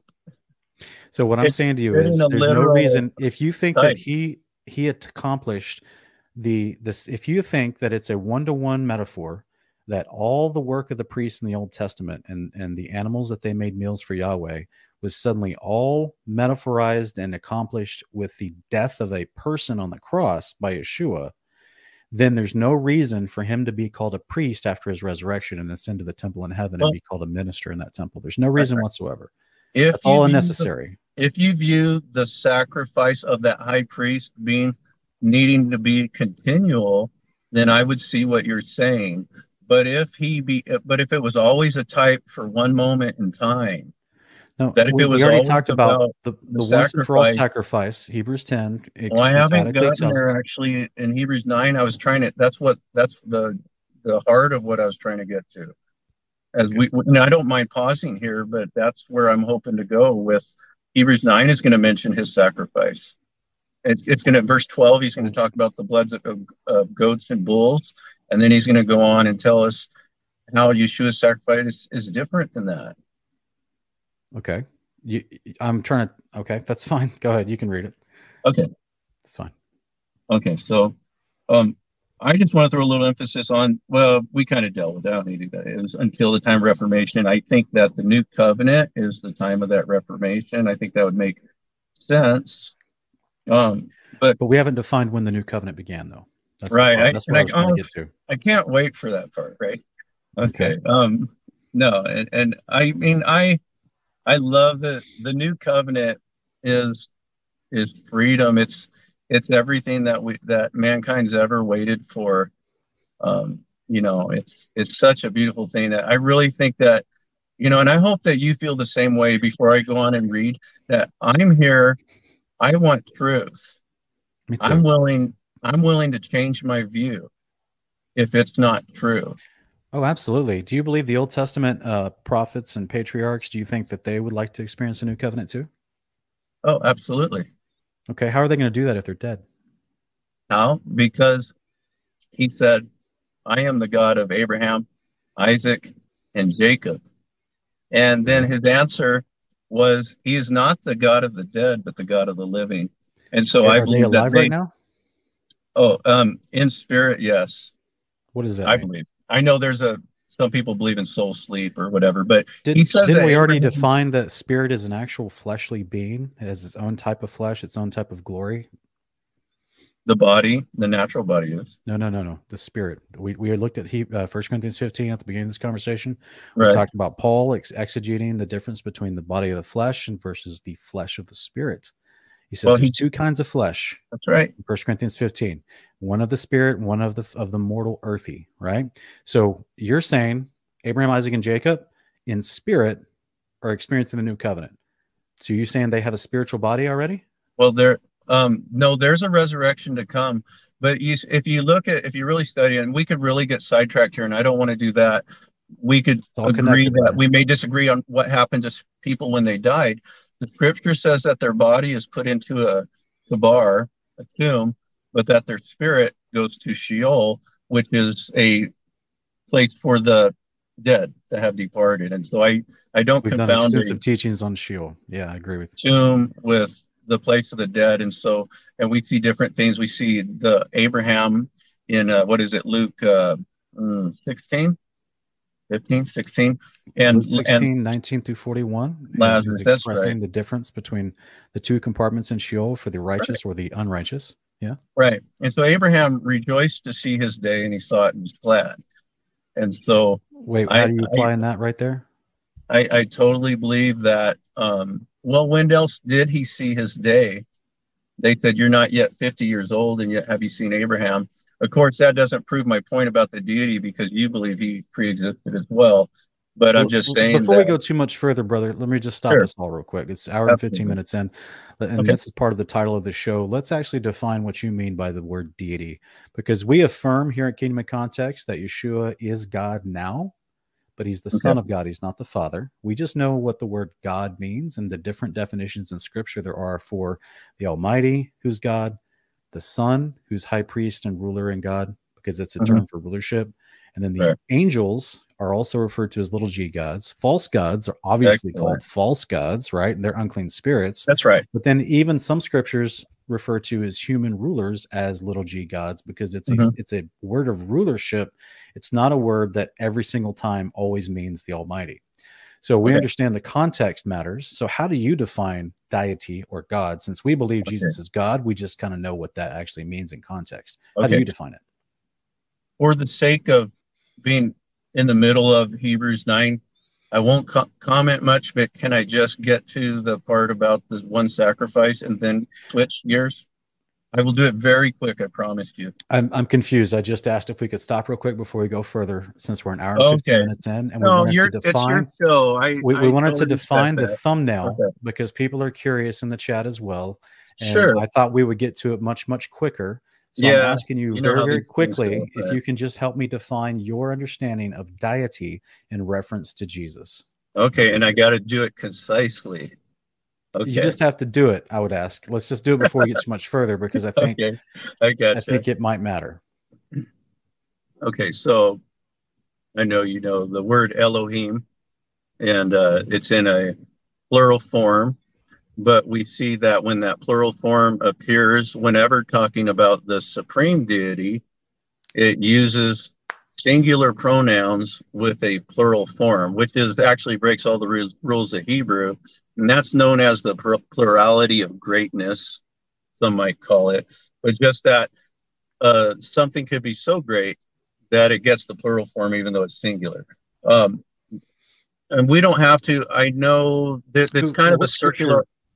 Go I'm ahead. sorry, go ahead, brother. No, no, no, go ahead. I, I Oh, I'm just I'm just gonna say like I've had these conversations a lot of times, and I know that you have too. And so what'll happen is is I'll throw some verses out there, and you have um, very well fielded them in the past, and we could get into a run. What I'm saying that for is that we don't really have to go there and slow it down unless you want to. I think we'll agree. I'm, I'm just asking you to, def- to to help the audience know where you're Right. coming from by quickly or possibly quickly defining Okay, your I'll understanding of the word deity Right. when okay. in reference to Jesus Christ. How do you mean by All that? right. Because because there's a lot of folks that know you and know me, Mhm. and Right. they're in the chat right now. What, what does this guy do- believe? No, Yeah. no, hang on. Let, hear me out. Let me finish the sentence, please. There's Sure. people in the chat right now saying that we somehow deny the deity of Jesus Christ. Yeah. We do not. We affirm it. We just know the definitions of words and how they're used in different applications. So Right. we understand that Jesus is God. This is literally Psalm 45, 6, and 7 in Hebrews chapter 1, 8, and 9. Yahweh the Mhm. Father calls his son God because it's a position of rulership he gave to his son. That's our understanding of Jesus is God. And he did come in the flesh as a man, but then he died in the heart of the earth three days, resurrected and glorified, and he is God over heaven and earth, under still under the authority of the Almighty, as First Corinthians 15 explains. Okay. How would you define God in reference to Jesus? Okay, so according to my definition, um, and my understanding of it, and I mean this with a lot of respect, in my uh, way of viewing that, you do deny his deity the way I define deity. Um, I'm Okay, well aware. make Of, sure. I'm well aware of the uh, use, the rare usages of the word Elohim, and could be summed up in, in probably on five fingers the places in which it might refer to uh, judges or to the angels. And I would I would throw in the verse there. I have said that ye are gods, and we know that Yeshua quoted that, and he says, you know, are you ready to stone me because I said I'm the son of God? And he quotes that verse. But I, I really love that when we go to the next verse after that, where he says you are gods, he says, but ye shall die like men. And I, I almost see a bit of a sarcasm there as Yod Hey Vav Hey is like, okay, yeah, you're gods. You're gods, aren't you? But you're going to die just like men. And we even see the same kind of uh, almost a sarcasm, if you will, when he speaks of the false gods. And he, like we go in Isaiah, what is it? Isaiah, is it 40? Where the judgment of the gods all over the place in Isaiah he speaks about Yeah. gods. calling them, and then we see these statements. I I um, know you're familiar with. Is there any other God besides me? And he makes this statement. He says, "I know not one." And so, and then we go into the statement in What's the here? where he says, There are gods many and lords many, but unto us there is only one God. And so there, I'll, I will What's he saying right here, brother? Go ahead. What's he saying right here? Therefore, God, your God, okay, it's talking about Yeshua, has anointed you with the oil of joy above all your companions. And Mhm. so, exactly to me, this proves what I'm saying that Yeshua is God. The Father calls him God, and he's. But is he the Father? God. He's the Son. So I, I think part of the problem might be is I I probably didn't make a real because we got sidetracked. I didn't get to do a real complete uh, explanation of how I view the Son and what that means to me. And That's what I'm asking you right now. I'm giving you the the Son is right not now. the Father. The Father is not the Son. So you believe in two separate characters? but they are not two separate. But there is only one Yod Hey Vav Hey, and they are both Yod Hey Vav Hey. They are manifestations, two separate manifestations of the same God. So then, what are they? Conjoined twins that were separated? no, God's Okay, a little so- bit bigger than we could put him into a box, and so the Well, wait a Son. minute. Wait a minute. Wait a minute. Because you're describing two gods. okay, you, you you keep saying you're not. I'm not. Okay, but that's you, to everyone in the world who uses the English language. It sounds like you're describing two separate characters. You said the Yeah. Father's not the Son, and the Son's not the Father. That's right. There's not two gods. There's one God. This sounds Okay. very much like classic Trinitarianism, No, it's they they just use three instead me- of two. Let me help you because I know that I'm losing you. Let me use a phrase that'll help you pinpoint me, even though I don't like the label. Those are modes of revelation, if you will. Let me ask you a quick question, and it has exactly to do what you're talking about. When you get to heaven and you walk into the New Jerusalem, actually, it's coming down to us, but let's just just play, just bear with me. So when you walk up to the New Jerusalem, once at the resurrection, and you walk inside, are you going to see the Father and the Son standing in front of you, or are you going to see one thing, one person standing in front of you? Yeah, I, I see in scripture where we see the Son at the right hand of God, whether Okay. that I could be misunderstanding that and that is literal or was it whether that is metaphorical. You know, honestly, I'm not sure what we'll find when we walk in because I think that some of these things are hard to understand, but we're going to have a clear view of them in that time. So I do have no I have no confusion whatsoever on the Father and the Son being different modes of revelation of the same being and one is titled the father and one is titled the son because of the separate roles um, of yod hey vav um, how he will appear to me that might be i'm not that's a little bit obscure to me so i'm not sure i haven't formed a solid opinion on it All right, so just just for the people watching, because you know this this matters to other Trinitarians, and I'm not trying to Mhm. label you in a derogatory way, sure but you just described what's called modalism. Yeah. Okay. This Okay. is also what's called oneness, Trinitarian oneness I'm, theology. I'm well aware right right right Okay. So I'm not trying to label you in a bad way, brother. I'm just trying to say oh no i i There- don't there's a- consider that everybody is somebody's heretic right okay. so i Right. i don't have a problem if you're you're not mine. You're not mine. I don't think I- you if- deny, even though you just described uh, polytheism. I don't. I don't think that you. no, no, no. You believe in polytheistic. I just think polytheism. you're- I'm. I don't believe in polytheism, but you do believe in polytheism Okay. so because this- you have two gods, trying to and say I, is, and I minute, don't. Wait a minute. Wait a minute. Wait a I minute. I don't. I was Okay. just trying to give you some You slack. calling me a polytheist? yeah, exactly. I'm just trying to give you some slack because Right, right. you believe that I'm a heretic because I deny the deity of Yeshua. now, did I call you? Did Now- I call you on, a Sean. heretic? I'm just trying to, Sean. I'm Okay. extending a peace offering. You just got to let me finish so you can hear. I it, know. okay? I'm just saying I didn't call you that, so I'm not trying to you be gotta, mean brother, here. you just I'm gotta, not- you just gotta let me finish the statements. Okay, okay. I just want you to know that I'm not trying to be mean. you. I'm trying to be loving. I am. Okay. Okay. You gotta let me finish the statements, brother. Okay. So all I'm trying to say is you said everyone is someone else's heretic. And I'm saying to you, the average person who believes as you do is called a heretic by other classical Trinitarians. Huh. Okay. Right. I don't call you a heretic. I call you a brother in the faith. I think that you're not using the definition of words, but I don't fault you for that. I think that we're all learning.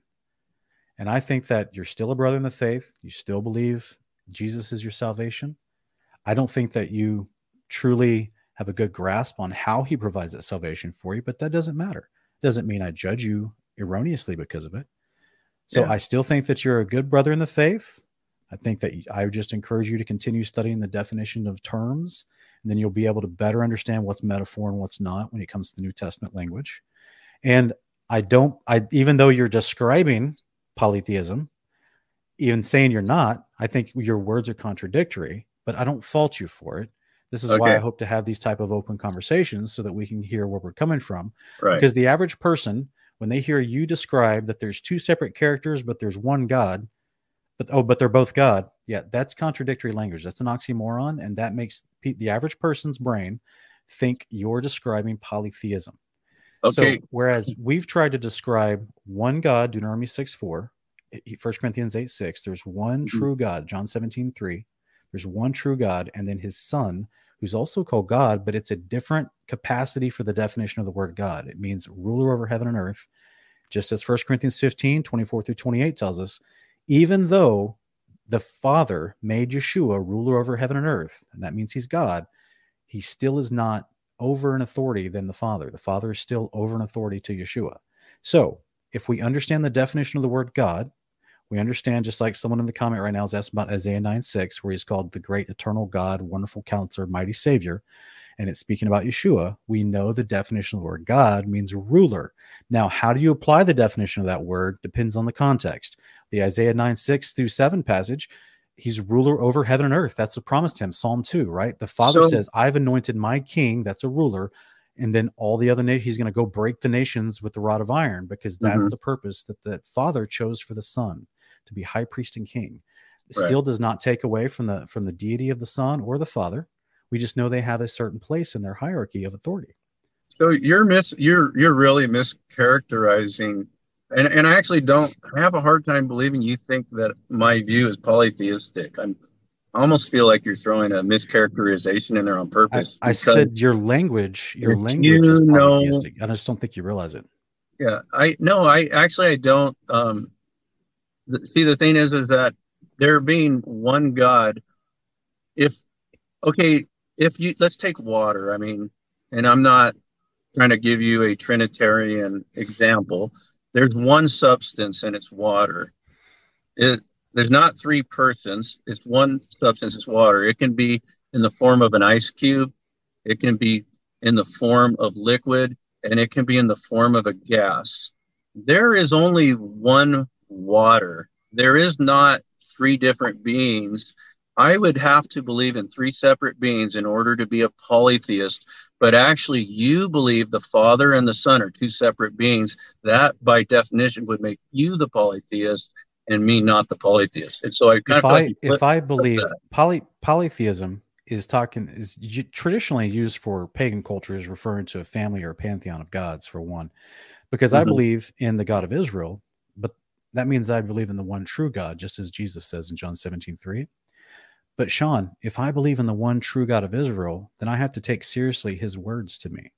And Yahweh, the Father, the Almighty, the one true God of Israel, tells me that he gave us his son and he called his son God. Right. Because that means he defines it for us in Psalm 2, Isaiah 9, 6, Revelation 20, verse verse 1 through 4, 1 through 6. Like he defines it for us right? Mm-hmm. So that he gave us a ruler. And that's the that's the definition of that Elohim word in Hebrew and the theos in Greek. Yeah. It's a ruler. Now, what type of ruler depends on the context. So I know when I speak about Yahweh in Deuteronomy 6 4, that he is one, there's one God. He's a true God of, of Israel. Mm-hmm. Right? That okay. context is about Yahweh the Almighty, not about the Son. This is why Paul has to let me read the verse to you real quick because Paul is addressing this conversation in the first century AD. He mm-hmm. apparently had to address it to the Corinthians, who were formerly polytheists. Okay, so I'm going to put this on screen for you real quick, okay. and I'll read it for the whole audience to see. This is in 1 Corinthians 15 24 through 28. It says, Then the end will come when he hands over the kingdom to God the Father after he has destroyed all dominion, authority, and power. For he, that's Yeshua, must reign until he has put all of his enemies under his feet. The last enemy to be destroyed is death, for God has put everything under Yeshua's feet. Now, when it says that everything has been put under Yeshua, this clearly does not include the one, that's Yahweh, who put everything under Yeshua. Right. So you're okay. seeing that as two separate so we're in agreement. Beings. Uh, yes, the, the, scriptures tell us there's a father and there's a son.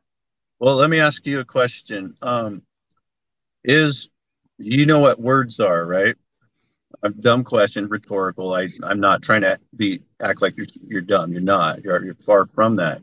Um, my words represent my intellect, my emotions, and my thoughts.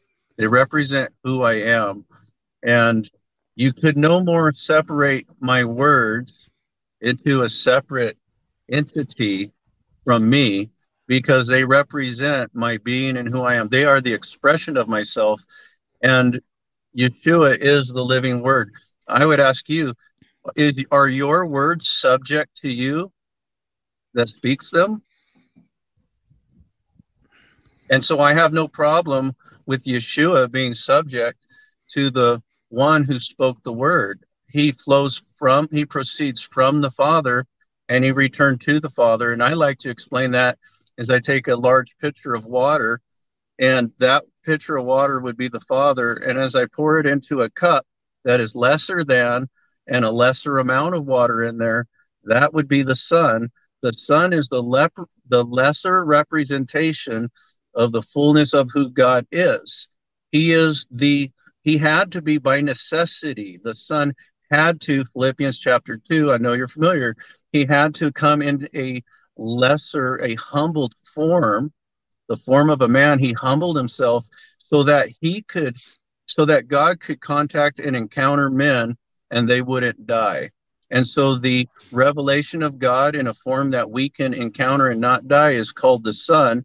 And he says, I proceeded forth from the Father and I returned to the Father. And in that sense, he's also an agency of the Father, yet the agent of the Father is also the Father. Can you see that? So, how does that jive with what you said earlier when you said that the angels in the Old Testament are Yeshua? The angels? No, I didn't say I, I, the angel, that. the angel of the presence in, in the Old Testament was Yeshua, right. but now you just said that when Yeshua was manifest in the flesh, it was a version of God that we could interact with. So, what version of him showed up as the angel of the presence in your view? What version of God was in the fiery furnace with Shadrach, Meshach, and Abednego? What what is it though? Does what if there was a fourth person there? That was the Son. It? it? was the version okay. of God that can be encountered. They didn't die. They walked out of there and so you're so, saying there's two different versions that could be encountered, both bef- ones before he God became can, a man. God could come in a hundred versions. He could he could express himself okay. without changing his nature any way he wanted. He could be. Okay. He might cover you with his feathers. What um, if the scriptures just plainly told us that it was an angel and not a pre-incarnate Yeshua? Well, the word angel just means messenger, and so mm-hmm. there's the messenger of his presence. There is that you know, I don't think we probably have time to go into that. I I'd love to, but I feel like it's a little bit off from where we're going. I you know I don't expect to fully be able and and not no fault to you. That's how these discussions go. I don't expect that I will be able to have a full explanation of my beliefs. You haven't had a chance during this discussion to have a full explanation of your beliefs. Um, I have. I have. I've given it. Oh, okay. Um, I, I'd like. I think that we could clear this up through agency. Do you want to talk about agency for a minute? We we teach agency that the son okay. is an agent of the father. Right. That's what we and, teach on this channel. But what I'm suggesting is that the the the agent can be the same as the one who sent the agent. Do you no, agree? That's not how agents work. No, that's not. Can, that's not. can I show you? Can I show you how that works? You, you sure? You're welcome to. Yeah. Which scripture would you like me to go to? Okay. Because you know, an agent by definition means it's a second person. Okay. Well, it can be a second person or it can be. Okay. Let me ask you a question. Uh, what is your belief? Since I don't fully know your position, what is your belief about the Holy Spirit? Is that another deity? No. Who or what is the Holy Spirit in your opinion? It's it depends on the context, but in a general sense, as most the deposit that we received is the the power of God inside of us, part of His Spirit, a part of His power that exhibit or animates throughout all of creation. The same thing that breathed into Adam in Genesis 2 7, he became a living being, that breath of life, as well as the type of uh, wonderful power that's poured out through the priesthood of Yeshua, like it happened in, in Acts chapter 2. So is that so the it's Holy not, Spirit it's not like is an inanimate it's it's an inanimate object. It's just a uh, what is is the Holy Spirit a uh, form of Yod He Vav He. When he says God is spirit, is it's not talking about the Holy Spirit. It's not a it's not a fleshly body of spiritual nature, like First Corinthians 15 describes. It's the power deposited into you upon your conversion. It's part of the gift of the Spirit. It's part of the gift of faith that prompts you to repentance and the good works and starts your okay. discipleship process. All right. Well, let's it's the deposit, the guarantee, the surety of what's to come at the resurrection when you actually get into the new covenant. Okay, how about we go through some scriptures about the Holy Spirit? Are you okay with that? And I'm going to present the Holy Spirit. I'm not, you know, just up front. I'm going to present the Holy Spirit as an agency used by God. So then, the Holy, even the though you're going to read these verses, you're going to, you're not going to be describing of Yod He Vav I want to fine, but I'm just I want to make sure for the audience sake, as you read these verses, you're not going to be describing classical Trinitarian thought because they put a third person to what the verses you're about to read. Okay, and so but I would not going to do that. a separate. I do believe the Holy Spirit's a person, but I believe he's the person. What kind Yod of person are you talking about? Yod Vave. I believe that that's he's not that's not a third person. That's the same person. That's the same person. That's what I'm saying. Is I believe that's Holy not a Spirit, third person. We don't talk like. Why would we say that? Well, that's not for me to answer because it as we read the scripture, it becomes clear that he talks about his spirit as a separate agency. And yet, I would say almost everybody would agree that the Spirit of God is God. And it's yet, from God for sure. It's the power of God. Yeah. Right. He's is was he be was, is the Holy Spirit begotten? Is he uh, in Never some way that. like the Son? Is he he's not a person, but yet we see the attributes the, of God in him? The Son can the Son distribute the Holy Spirit to us? Yes.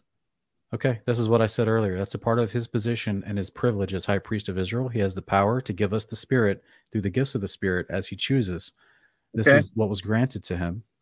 So I'd like to go in here to uh, just a few scriptures, if you will. Which one would you like to read first? Let's go to Second Corinthians 3.17. Okay.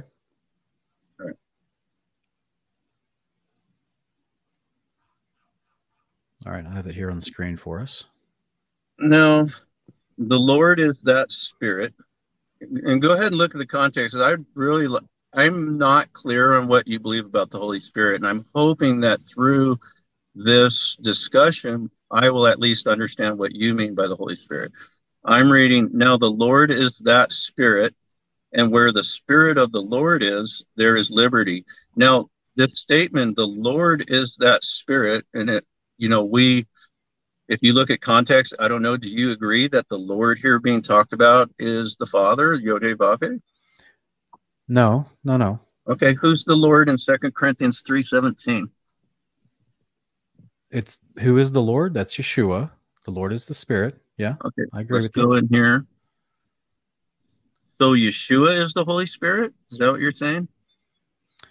Are you, are you saying that this is the Holy Spirit in this verse? Is that what you're trying to say? Well, I know it's capitalized, but you realize there's no capitalization in the ancient Greek, right? Let's look at the uh, text and see if we can figure out who the whole, who the spirit that's being talked about here is, or who the sure. Lord is. Sure. You don't think the Lord is uh, being referred to as Yeshua in this passage? Let's let's read it. Now okay. the Lord, because I think verse 18 is going to shed some light. Now the Lord is that spirit. I thought we were going to read the whole text. Would you just want to stick with oh, 18? We can start anywhere you want. Okay. Uh, I was going to start at 17, but I can go further back if you want. Okay. Well, I'm just, if we talk about the idea of, of the transformation of how the veil is being removed from them in this passage, uh, okay. uh, we can we can go as early as 14 or we can go all the way back up to 1 sure. Let, let's go 14, 14 it says but their but their minds were closed for to this day the same veil remains at the reading of the old covenant. It has not been lifted because only in christ can it well, be let's removed. let's go to verse do you mind if we go to 13 because i think it's key. Okay. Okay go ahead we're not like moses who would put a veil over his face to keep the israelites from gazing at the end of what was fading away so he's talking about a specific moment in exodus 33 right Okay, so we're not like him. So we're not rejecting the goodness of God, which was considered the glory emanating from the face of Moses. So we don't believe Moses was the Holy Spirit, right? But we believe, right. we believe that right. he was no, just he's emanating. putting a veil over his face because he's talking to somebody. I get we it. Want to, what, we want to figure out who he's talk. We want to figure out who he's talking to. well, the scriptures tell us who he's talking to. By the okay. way. Okay. All right. But their minds being blinded for until this okay. day go ahead and read if you want. I don't mean to talk over you at all. I, I want to be respectful. But their minds were closed, for to this day the same veil remains at the reading of the old covenant. It's not been lifted because only in Christ can it be removed. And even to this day, when Moses is read, a veil covers their heart. Real quick, Sean, who's he talking about? Who's who's has the veil over their of their hearts? Well, I believe, if I'm correct, that it was the unbelieving Jews who were reading the Old Testament but had not received Christ. Okay, I agree with you. That's wonderful. Okay. So the moment that they actually put their faith in the prophet that Yahweh sent, which is a command in Deuteronomy 18, mm-hmm. then therefore they're now believing the Father in faith because of the Son he sent. And they are then going to have that veil removed so they can see right. the glory of Christ, which he is, as Hebrews 1 3 through 5 says, he's the express image That's of image Yahweh, of right? Person. He's the so we, we understand just how beautiful and wonderful the behavior of, of the Father is because Yeshua exemplified it for us. But right. if you refuse to believe the Father, then you'll never see the Son and how beautiful he is, which is what Jesus tells the Pharisees. Right. And if you don't John see who the Son is, you'll never know who the Father is because okay. when you see the Son for who he is, you've seen the Father. I just thought I'd throw that in there for free. That's fine. That's fine. So verse 15, and even to this day, when Moses is read, a veil covers their hearts, not their eyes, not their minds, just their hearts. But we understand, you know, out of the hearts comes good and wickedness. Mm-hmm. But whenever anyone turns to the Lord, that means repentance. They put their faith in Christ. This is why it says only in Christ. That someone that started discipleship in Christ. Mm-hmm. The veil is taken away. So once they, in faith and belief, they confess Christ is the Messiah and start the discipleship process, that's what it means to turn to the Lord. That's when the veil is taken away. Yeah. Now it says, Now the Lord is the Spirit, and where the Spirit of the Lord is, there is freedom. Amen and hallelujah. Right. And who is the Lord? I'm I'm I'm getting gathering that maybe you're not sure or what, what, are you talking about? Uh, it's Jesus Christ of Nazareth. It's, it's Jesus of Nazareth. Okay, That's well let's says, go to only in 18, Christ. Let's go to anyone 18, who turns to okay. And we who with unveiled faces, that means they've returned to Christ, they turn to the Lord, they believe in Jesus all reflect the glory of the Lord, are being active present tense, are being transformed into his image, right? Because they're discipling after him with intensifying right. glory. It means they're getting better and better at their discipleship, which comes from the Lord who is the Spirit. Right. So if yes. they, if we're talking about Moses in verse 13 and 14 and him wearing a veil because he is viewing the glory of the Lord and he's glowing and then in verse 18 we're talking about beholding as in a glass the glory of the Lord are being changed into the same image from glory glory. And he says the veil's taken away. Well, the veil stood between what two subject and object in Exodus? It was about their unbelief. They didn't want to see the veil shining. The veil was between the Lord and Moses. The veil was between the Lord and Moses. No, no, it wasn't. the veil was the for the people. The veil's the veil was away. for the people. Oh, right, because he was without a veil when he spoke. That's right. You're right. And so we all, with open face, beholding as in a glass the glory of the Lord, are changed from into the same image from glory to glory, even as by the Spirit of the Lord. And so you're saying, and I'm okay with that because I believe that the Spirit of God is the Spirit of Christ. And I make no distinction between the two. I, I can interchange, and actually, the scripture multiple times interchanges the Spirit of God with the Spirit of Christ. Okay, let me let me share this with you real quick while we have you in this mindset, right? And you're trying sure. to find who the Spirit is. So in Acts chapter two, the day of Pentecost, are we both in agreement that the Spirit dropped on that day and poured out gifts of the Mhm. Spirit. Okay. Right. So if you on screen here, it we have in this moment, Peter is trying to explain to the crowd he's preaching to, verse 32, God raised this Jesus to life, which we are all witnesses. Exalted that then to the right hand of God, that's when he got his priesthood, he has received from the Father the promised Holy Spirit and has poured out what you now see and hear. So, Right. yes, the promised Holy Spirit is we that's why Hebrews 8 says we have the deposit now. We don't have the fullness thereof. Yeshua already at his resurrection and ascension, he received the fullness thereof. And that's how he has the ability to give it out as he chooses in his position Mhm. of high priest. So, So yes, the Holy it's right for Second Corinthians Yeshua? to say where the Spirit of the Lord is, there's freedom. For the Lord Right. is the Spirit because he has the And power to the command God's power. I'm trying to. I'm, trying, I'm actually trying to answer you right now. Okay. Yeshua okay. has been given, as I just read on screen, Yeshua has been given the power and authority to command the Spirit of God so that the gifts of the Spirit can be given to men irrevocable. Okay. This is a function of the priesthood.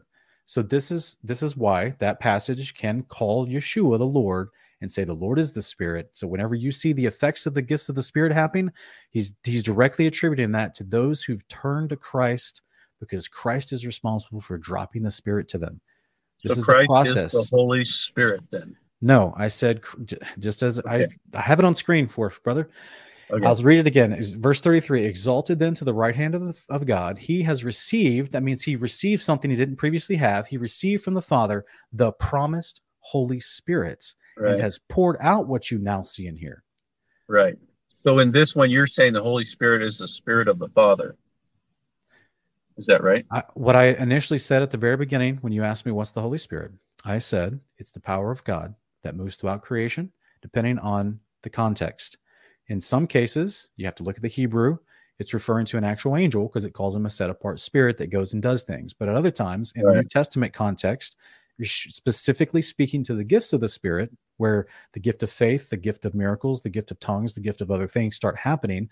That is a direct result of the priesthood of Yeshua being in a position and having received the fullness. Imagine having full access to amazing powerhouse where he can tap into the power lines of God's power and then drop that on the earth to mankind in different types of gifts. Right. he's So, you're received the saying that the Holy Spirit that can give it the priest, priesthood of Yeshua is active right now because he brought sent forth the Holy Spirit, and so this priesthood of the new covenant. No, that's not the qualifier for his. No, no, I'm. That's not the okay. that's not the qualifier for his Okay. priesthood. His priesthood was promised to him in Psalm 110, 1 through 4. This is always promised to the Messiah, is that he would become a priest in the order of Melchizedek. And Hebrews 5 tells us exactly how and why he earned that priesthood. Through what he suffered, he then was glorified and given a eternal priesthood in the order of Melchizedek. So one of the functionary benefits of that priesthood is he has access to God's spirit, the power of God's spirit, and can give it to mankind as he chooses. Okay, and I do believe that that's an interesting thought because the Holy Spirit is an agent of Yod He Vav He, and yet is Yod He Vav He, in my view. So not trying to argue here with you, but that Yeshua is also an agent. I think you would agree of Yod He Vav He. Yet Yeshua, being an agent of the of Yod He Vav He, sends the agent of Yod He Vav He, the Holy Spirit. So now you've got two agencies working together. I'm not trying to confuse this. An I'm agent is is not that's not the definition of an agent. An agent is someone that actively speaks the words of the person given to him. okay. Yeah. Let- let's so it's go a, it's over a the- secondary character, just like in Galatians 2 1. Okay, I I love that definition because we're gonna Right. if I get if I get a chance, if you let me, I'm going to where I was trying to go is looking at the Holy Spirit and the functions and roles of the Holy Spirit. Um, the Holy Spirit acts as a mediator, a helper. In Ephesians 2:18, it says that the Holy Spirit is a mediator. He gives us access to the Father. And you can go ahead and bring that up if you would if you would.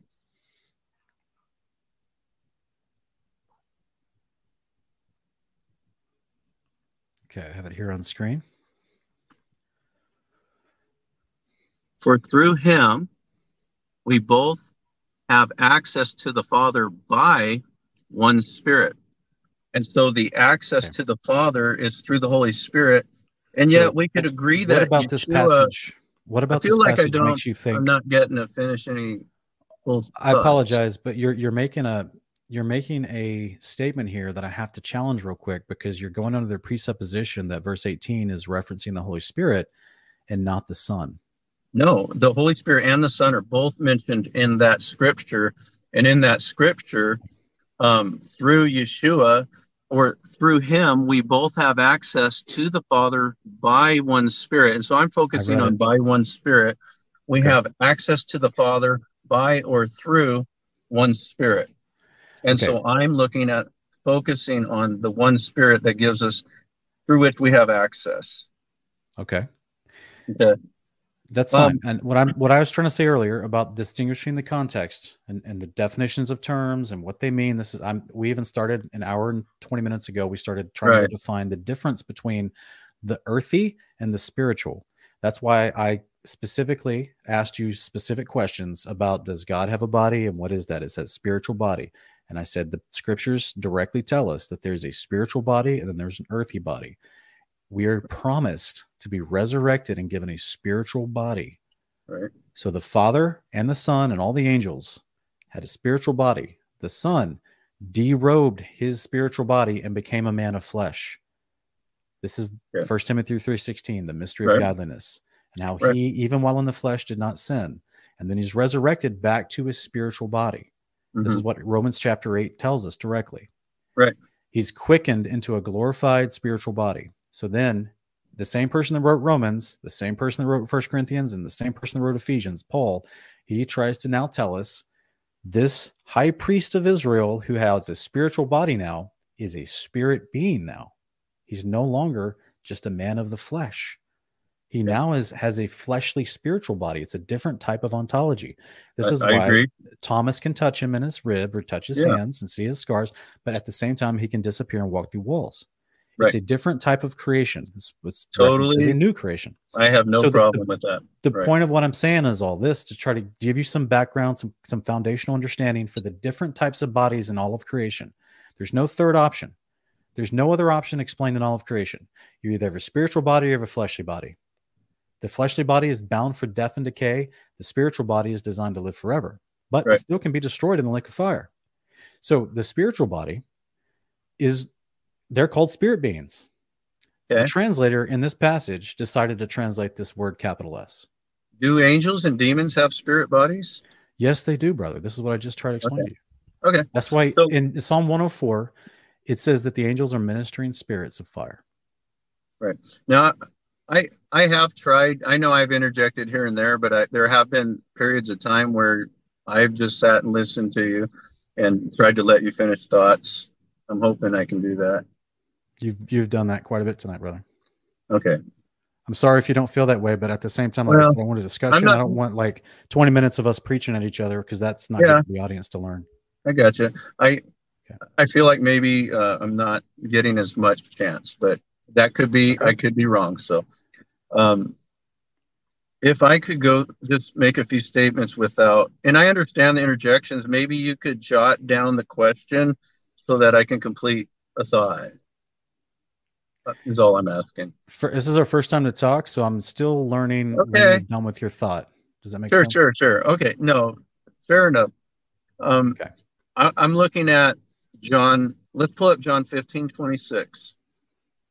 Okay. Are, are we going to acknowledge the Ephesians 2 concept that I just tried to break down? Which part that um, Did you hear anything? I mean, respectfully. No, I did, but I'm- explained? We we've kind of run around in a circle, and now by No, time I gave you very clear and concise. I tried to build a foundation to understand the differences and why this language is using the word spirit by one spirit. Yeah, no, one. I heard you. Even goes all the way back up to verse 16 the reconciling concept you're Mhm. reconciled through a process the father outlines through a priest in a temple that priestly position was granted by yeshua because he sacrificed his body to get to that position and do our ministering for us this is also the fulfillment in verse 17 of isaiah 57 19 he came to preach to those who are far away and peace to those who are near it's a prophecy Yeah. about the son so we know that this is all in the context of the son so therefore, in verse 18, by the time it says, For through Jesus the Son, for through him, we believers both have access to the Father Right, by one spirit. right. Right. And that spirit is the resurrected, glorified Yeshua. This isn't talking about the Holy Spirit here. It's talking about the spiritual body of our Lord and Okay. Savior. Okay. Well, hopefully we'll get to a scripture where you may agree that it's the Holy Spirit. Um, Yeah, I'm we already willing to- talked about it previously. I'm willing to not, you know, beat a dead horse over something we disagree about. That's fine. Let's go to John 15, 26.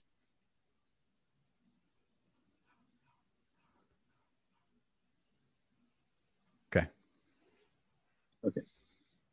You want me to read it or? Do you, it says, uh, When the advocate comes, whom I will send to you from the Father, the Spirit of truth who proceeds from the Father, he will testify about me. And you also Okay. must testify because you have been with me from the beginning.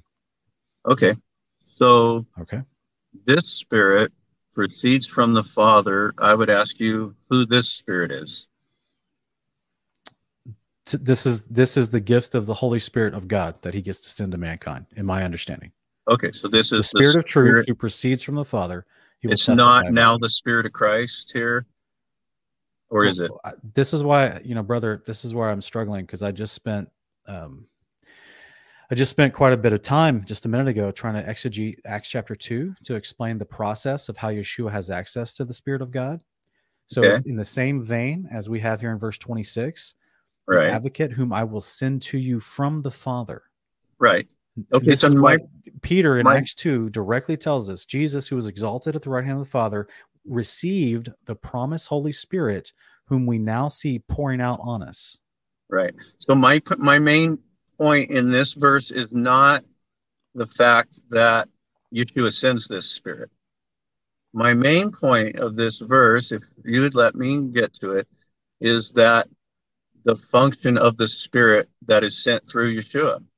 Um, he That's exactly Proceeds- what I said, brother. okay, he proceeds from the Father. Who else proceeds from the Father besides the Spirit of truth? I'll let you answer. Go ahead, brother. let's go to um okay first of all before we do that what's what's the whole what's the holy spirit function here he testifies about who About Yeshua. Yeah. okay so the holy spirit is testifying of yeshua sent by the father so he's sending an agency which is himself to testify of yeshua so in this role we actually see two who the father will send in my name and Yeshua is sending him, and the agency being sent is the same as the one sending him, and he is testifying of Yeshua. And what I'm trying to say here, in in the point, let's let's go to John five thirty seven before I complete that thought. I want to go. I want to show a couple other things here. Did you want me to answer any of those questions, or, or Uh, I'd like I'd like to reserve to being able to just compare these verses together, and then Where Where do you want to go now? John five thirty seven. Okay.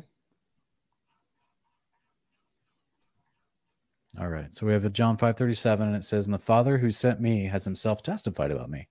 You have never heard his voice nor seen his form, nor does his word abide in you, because you do not believe the one he sent." Okay, so here the Father is testifying of the Son, and in John 15 26, the Holy Spirit was testifying of the Son. What when did the Father testify of the Son? When? Well, we have the one example. I mean, I think there's probably many ways he's done it, but we have the example of the baptism of Yeshua. Okay. Was Mhm. that was that the Father's voice or was that an angel's voice? A voice from heaven.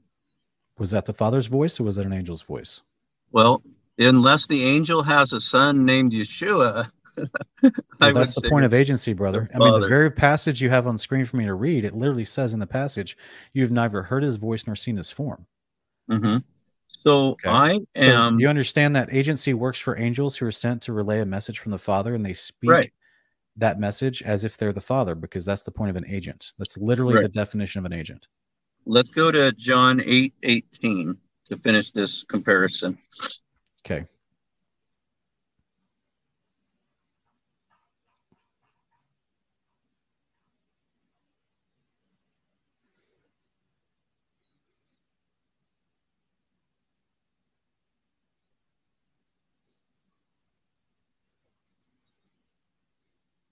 Basically it's just kind of redundant, but it's I am one that bears witness of myself, and the Father that sent me bears witness of me. Um, the Holy Spirit bears witness of him. Is the Holy Spirit a second witness or is it the same witness? It appears that he's sent by the Father and he bears witness of the Son. Um, I would I would point out too that Yeshua said, It is for your benefit that I go away. I'm paraphrasing because I'm not there in the scripture. Because if I do not go away, um, the Holy Spirit will not come. Howbeit, when the Comforter, or actually in the Aramaic, the Deliverer, is the word there, and it, and it's actually one that comes along the side to aid or to help, um, or to deliver. When He is come, He will convict the world of sin. I'm throwing a few different verses. He'll convict the world of sin, righteousness, and judgment. So the Holy Spirit is an agency of God, which He uses to convict the world of sin, righteousness, and of judgment. He testifies of the Son. He does. Are you making a case for the Spirit of God having a body? I'm making the case for the Spirit of God being an agency, and the agency is the one who sent the agency. Because you, Wait, I, what? you know, let, let me let me put it this way. There's, and I'm sure you've seen it. Who knows? You're such a good mem guy. You might have put this one out before. But there's a there's a mem out there that says that shows Yeshua down on his knees praying, and he says, "Hello, Father, are you there? It's me, you."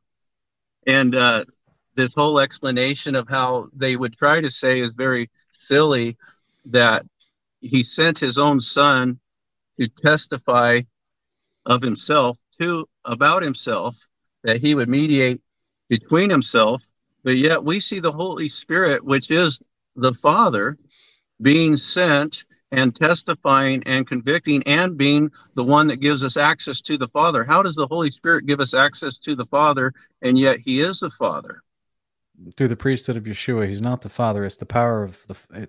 We've. I, I've already tried to address your question, um, but I don't think you're accepting my answer, so I'll just leave it at that. okay sure It's there's a We- process involved that's outlined for us in Scripture. we we see the holy spirit called the deliverer or the comforter and then the advocate. in, in interesting enough or advocate right helper Mhm. and yet we see yeshua say when i go and i send the comforter he says i love this word he says i will not leave you comfortless i will come to you so he says i'm going to send When? the spirit of truth and he says i will not leave you comfortless i will come to you basically calling himself the holy spirit that was going to be sent and so That's if if, you you, imply that. If you, you don't if you recognize these- interpret it that way. that the Son is a manifestation of the Father and also used interchangeably with the Holy Spirit. Um, when we look at, uh, let me let me go in here in another verse. You, you talked about the Father and the Son sitting on next to each other, right, in heaven. Mm-hmm. Sitting on the right hand of God, right? Is that two characters or is that one? There's one being. God can. uh, When, How are you defining the word being? when you have one entity, I I don't believe How are you defining the word entity? entity. One person, one uh, so there's there's one person and one two being. thrones. One being, right? What? Do you, how are you defining the word being? How is there a voice from heaven, heaven saying, "This is my beloved Son," and yet the Holy Spirit is descending in the form of a dove? Yet the Holy Spirit is Him.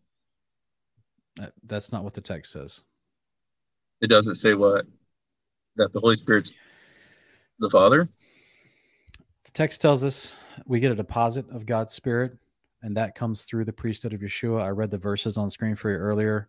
Mhm. Um, for the sake of the audience, the audience is kind of getting lost at this point, so I'm going to just have to respectfully ask you to watch this back later for the answers I gave you, okay. because right now we're kind of going in circles, and uh, we're already here at two hours. So Right. I'm I'm I'm I'm hoping that uh, if I don't know if you wanted because we've been trying to d- break down the the Sure. concept of the God of God the Father and God the Son. So Mhm. Now it sounds like you're making to me it sounds like you're making a case a classical trinitarian case for a third person of the holy spirit no. because they talk they the, brother let me hear me out for two seconds. They they sure. say the same thing that you're saying. I've had interviews with them. You should watch my right. channel sometime. They literally call it three gods and they wrap it and they say there's three persons but there's one god. This is right, how so they I, describe it. You're you're so saying there's there's two persons and there's one God. But then when I say is there's two people on two thrones, you say no, no, there's just one person on the throne. It's just, and I'm like, now you're now you're making a case for a third person as one being. And I'm not calling brother, a person. This, yeah. Okay. So this is another another problem that I've run into with classical Trinitarians is they also can never stick to a single definition of terms. I say, is it a Godhead? Is it a moniker for family? Is it an individual? Is it a person? Is it a character? They don't like any of the terms. I haven't jumped. And I say terms defi- at all. I haven't. I say define being, and they can't define terms. being. I'm still waiting for a definition of you for what, a being, what being is. Uh, the what's thir- a living three... being? It's it's a cognitive. And you're a being. I'm a being. I okay. Sean, my brother, I'm asking you directly. Can you explain your idea of the Father and the Son both being God as one being, but yet yeah. two different manifestations? Right. How can I explain it? Yeah. Can you can you give me a, a you've tried to use earlier, you tried to use the idea of water, that if you have water in a glass and pour more water in the glass, it's still all water, but there was two different two different types, two different time periods when water went into that glass. Right. It's not a one to one correlation of what the scriptures describe as a single almighty, never loses the almighty status father, and then a son who's sent to do a job, uh-huh. who then gives homage back to the almighty. That's so, what the scriptures describe as a father and a son. He sends his son. The son tells us to pray to the father. The son worships the father in his priesthood position in the heavenly temple. There is no one being, there's two different characters. So I'm asking you yeah, if I, you don't believe totally that. Yeah. Exactly. So I'm asking you, can you actually define what you mean when you say that they're both God, but they're one mm-hmm. being? Right. So I'm not saying they're different persons. I'm saying that God, when God appeared as a burning bush, is that the form of God or is that a separate no. form of God? The, it, it's as if the bush was on fire. It literally, the text literally tells you there's an angel speaking to Moses in the bush. The angel is called a ministering flame of fire. He's standing in the bush. So the bush looks like it's on fire, but the bush literally wasn't being burned up. So the bush isn't actually on fire. It's an angel in his flaming okay. glory standing there. Well, let's find one that you might agree is the um, is the creator. Um, when Isaiah, maybe this one you will, uh, when Isaiah says, I, um, I saw the Lord high and lifted up, sitting on his throne, was that a different form of how God sits in heaven, or was it the exact form? If it's the exact form, how then did he live? What do you mean, how did he live? I believe God has a spiritual body. This is what scripture directly tells us eyes, nose, beard, legs, both Father and the Son. So, so he said, "No man can see me and live." But it that's a vision. That it was a vision, brother. He didn't physically God. see him in the flesh. It was a okay. vision given to him. Yeah. Exodus, they saw God. Elohim. They saw Elohim. Exodus twenty four ten. Because right. angels were on the mountain. Galatians three nineteen. Hebrews two one, and Acts seven fifty three. Angels right. were on the mountain mediating to you. Angels are called Elohim. This is what we try to define as God. As one of the other uses of the term Elohim in the Hebrew, we defined this earlier. Okay, let's let's try this. Um, where did you understand that that that answer? I, I, do understand what you're saying. I do. I, I, I disagree. Let me ask you this, because I'm trying to understand where you're coming from. We read in in the beginning was the word. He was there. Not that he was created.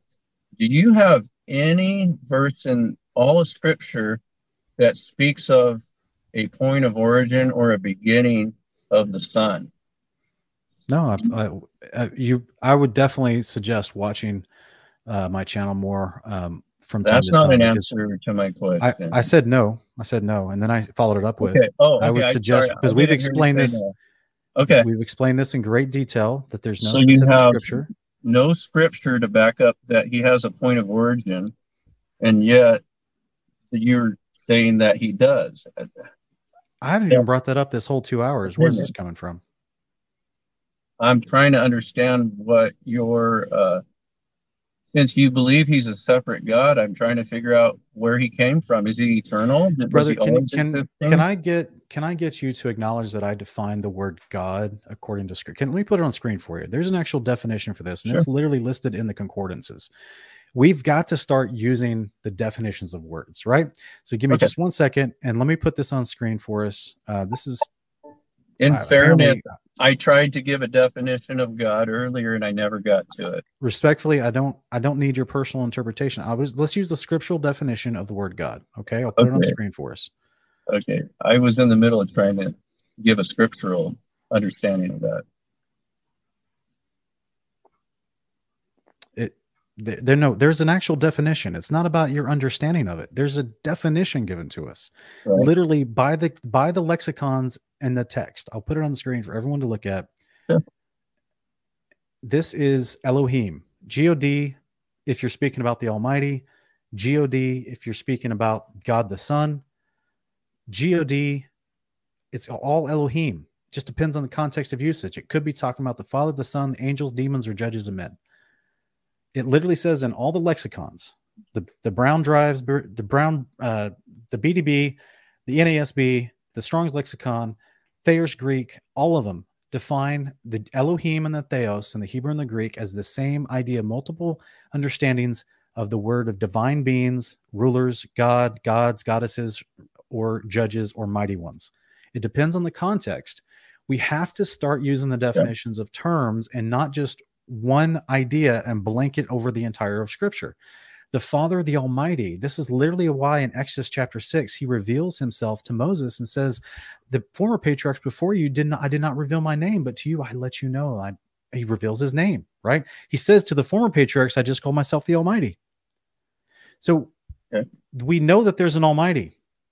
Right? that's not the son so Well, in in- Exodus 6, the same in angel that's speaking to Moses in Exodus 3 calls himself the Almighty. That's not the Son. It's in an angel of Revelation. God. He, in Revelation, you chapter one, he's called the Almighty. I believe it's verse eight.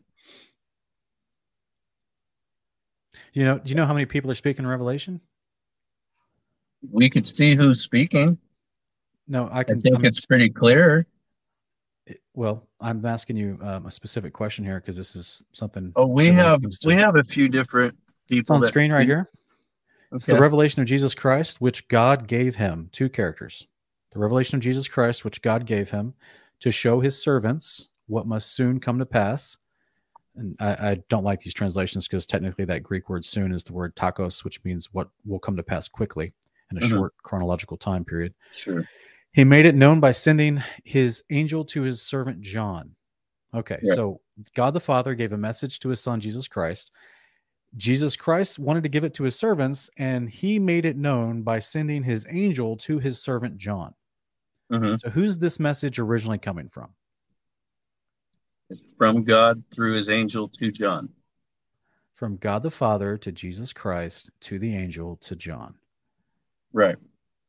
Four four people mentioned in in Revelation one one. Sure. It's the word of God. What is the testimony? Is a testimony the original message or does it testify to the original message? What's a testimony? Verse verse 2. Who testifies to everything he saw. This is the word of God and the testimony. Two characters. The word of God is the message. The testimony is Jesus Christ validating the message, just like Jesus did in John 17, 16. He said, Nothing I say or teach is my own. It's what I heard and seen from the Father. His doctrine is not his own. He repeats what the Father says. He is the, the testimony of the Father, like a good son is, right? He's learned Mhm. from his dad and he repeats what his dad says. The word of God is the initial origination of the message. The testimony, which is Jesus Christ, is him validating that message. So when we get down into verse 8 and it starts talking in descriptions, it gives you right here in the passage, it calls in verse 5 Jesus Christ the faithful witness. That's what a Mhm. testifier is. The firstborn from the dead and the ruler of the kings of the earth. Sean Murphy, this could easily say the God of the kings of the earth right here if you if you translated it that way. That's the same definition of the word ruler of the kings of the earth. To him who loved us and has released us from our sins by his blood, who made us to be a kingdom, priests to his God. So this is directly telling us Jesus Christ has a God, and it's the Father. Right. Yeah. Okay. But there's only Therefore, one in verse 8, okay, okay. So again, I'm gonna Well, put okay, this. Back, this will be the last eight. time I, as a courtesy, brother. This will be the last time I do this for for your sake. I'm gonna put this back on screen. I want you to take a minute to look at it. Okay, this is the definition of the word Yeah. God. It's, it's If we Elohim had in the time, I'd love to go into that It's one. it's Greek in the in the in the in the Greek. It's called theos. Right. So I would strongly encourage just take your time with this and study Oh, the I've, definitions. I have word God. studied that word more than you can imagine. Then why have you misused it this entire two hours? How have I misused it? That's you you continue every time we mention Jesus Christ as ruler of the kings of the earth, and that is a term for God. And this is what Psalm 45, 6, and 7 references. is it is you it say Theos? you Is go back to saying there? there's one God. Is it Theos or Eloah there in Did, where it says the rulers of the kings of the earth? Because you're telling me it's God. did is that Jesus the- say that there's one true God? There's one true God. Isn't that? Awesome. So then what does that mean? So That so means then, if you have Jesus as a separate lesser God, you have two gods. And so that's polytheism. true God. What do you think? That So that Yeshua is a false God? no. Now you're just now you're just starting No. to slur. It's not a slur. You're telling me there's only one true God. That- So Yeshua is not a true God. I, I've I've I've patiently and lovingly tried to give you the definition of the word as it's given to us in Scripture, with Right. examples. With examples. So we have Paul and Yeshua calling the Almighty the one Hey, true God. Let's stick with this text. Let's go on to verse 11 and then Sean, he hears, Sean, let's see Sean, who he Sean, sees brother, standing behind him. It says, I turned to see him that spoke with me. And let's see who he sees. brother, you're a guest on my show. It's not good etiquette to just try to ignore when the host is talking to you about something. I'm say, not. Well, let's. I'm not gonna. I'm just gonna ignore you. Let's go talk about. No, but. I, in all fairness, I, I wanted to go through this and we're not getting to go through what this portion of Revelation 1. I had it on screen for you. We didn't And get then, very and far. then and then when we broke down Jesus and the Father, two different characters, you said, "Yeah, there's just one God." Right. Right. Because God can appear in many forms and in divers manners, right? Yeah. And spoken times past. He's he's not limited in that box that we might people might limit him. I, I look at here. He says, "I was in the spirit." I want to just remember the verbiage of what the description of the speaker is in verse eight. Is the Alpha and the Omega, the beginning and the end, which is and which was and which is to come, the Almighty. And then in verse 10, he says, I was in the Spirit on the Lord's day, and I heard behind me a great voice as of a trumpet saying, I am Alpha and Omega, the first and the last. And what you see, write in a book and send it to the seven churches which are in Asia, unto Ephesus, and unto Smyrna, and unto Pergamus, and unto Thyatira, and unto Sardis, unto Philadelphia, and unto Laodicea. And I turned to see the voice that spake with me. And being turned, I saw seven golden candlesticks, and in the midst of the seven candlesticks, one like unto the Son of Man, clothed with a garment down to the foot. And and I and as we go into that description, his hair is white as wool, white as snow. His eyes are as a flame of fire. This is referring right back to things that we see the description of in the Old Testament. And it's clear that it's the Daniel. Son. It's clear that it's the Son. So he's taking the exact same title. If you want to argue that verse 8 is speaking You, you of mean verse 10 separate, where it says you mean in verse 10 where it says on the Lord's day I was in the spirit? right? So okay, so after we No, verse 11 specifically, though, is really where I'm comparing 11 and 8, where both say, Alpha, I am Alpha and Omega, the first and the last. One says at the beginning and the end. do and then he says, I turned to see the voice of him that spoke with me. And he clearly defines it that he's not seen an angel now. He's not seen the Father. He has seen the Son, who uses the exact same titles of deity. And we know those are titles of deity because we go into Isaiah chapter 44, I believe it is, verse 6. brother. And God uses those first and the last, beginning and the end. They are the very titles of deity from the Old Testament. And Yeshua assumes titles of deity. Okay. Okay. Who whose message is this from? The who the message is from isn't going to change who he saw. Yes, it does. If you're talking about agency, this is the, the case you've been trying to build for the last hour. You're talking about agency, and Yeshua is an mm-hmm. agent of the Father. Right. Who's the message from that Yeshua is repeating the message from? The Father. Okay. So when the message starts out with explaining the Father, who is the Alpha and the Omega, the Almighty, in verse 8. And then Okay. Jesus goes on to say other things. That's that's how agency works. That's exactly how agency works. It it literally defines it at the beginning, the first point of context in the entire book of Revelation tells you this message came from God, the Father, the Almighty, gave it to his son Jesus Christ, who then gave it to an angel to turn and talk to John. That's step one. But look quickly in verse 10. What does it say to us? On the Lord's day, I was in the Spirit. What does that mean to you? That he was probably in some form of uh, communion with God on the Sabbath, is how I would understand. Do you believe that? Do you believe that the the I agree with you that verse 12 is talking and describing the the son of the son of God, right? Jesus Christ. I'm trying to say to you, do you understand when when prophets, John was a prophet, when they get visions, it's called they they're in the spirit. This is that terminology in the Old Testament. Yeah. Do you agree I- with that? I, I understand what you're saying. You're saying that as agency of the Father, when he's speaking, he's not speaking of himself, you're saying, but that you're saying he's speaking of for the Father and that. But but it's Yes. interesting because So he, the agent also can talk. he did he didn't present it as a message that was from the Father. But I know yes, he you're does. referring Verse verse one. Yes, he does. Literally does. It literally tells you in the very beginning, opening words.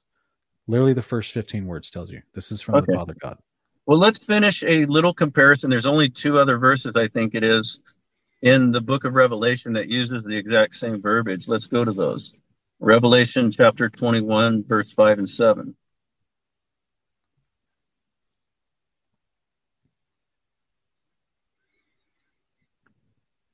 And he that sat upon the throne said, Behold, I make all things new. And he said to me, So now it's the one sitting on the throne talking here. He says, Write, for these words are faithful and true. And he said to me, It is done. I am the Alpha and the Omega, the beginning and the end. I will give unto him that is athirst of the fountain of the water of life freely. He that overcomes shall inherit all things, and I will be his God, and he shall be my son. And then we got one more, which is in Revelation 22. You think that's Jesus speaking, don't you? Let's go see who is speaking. Revelation 22, verse 12.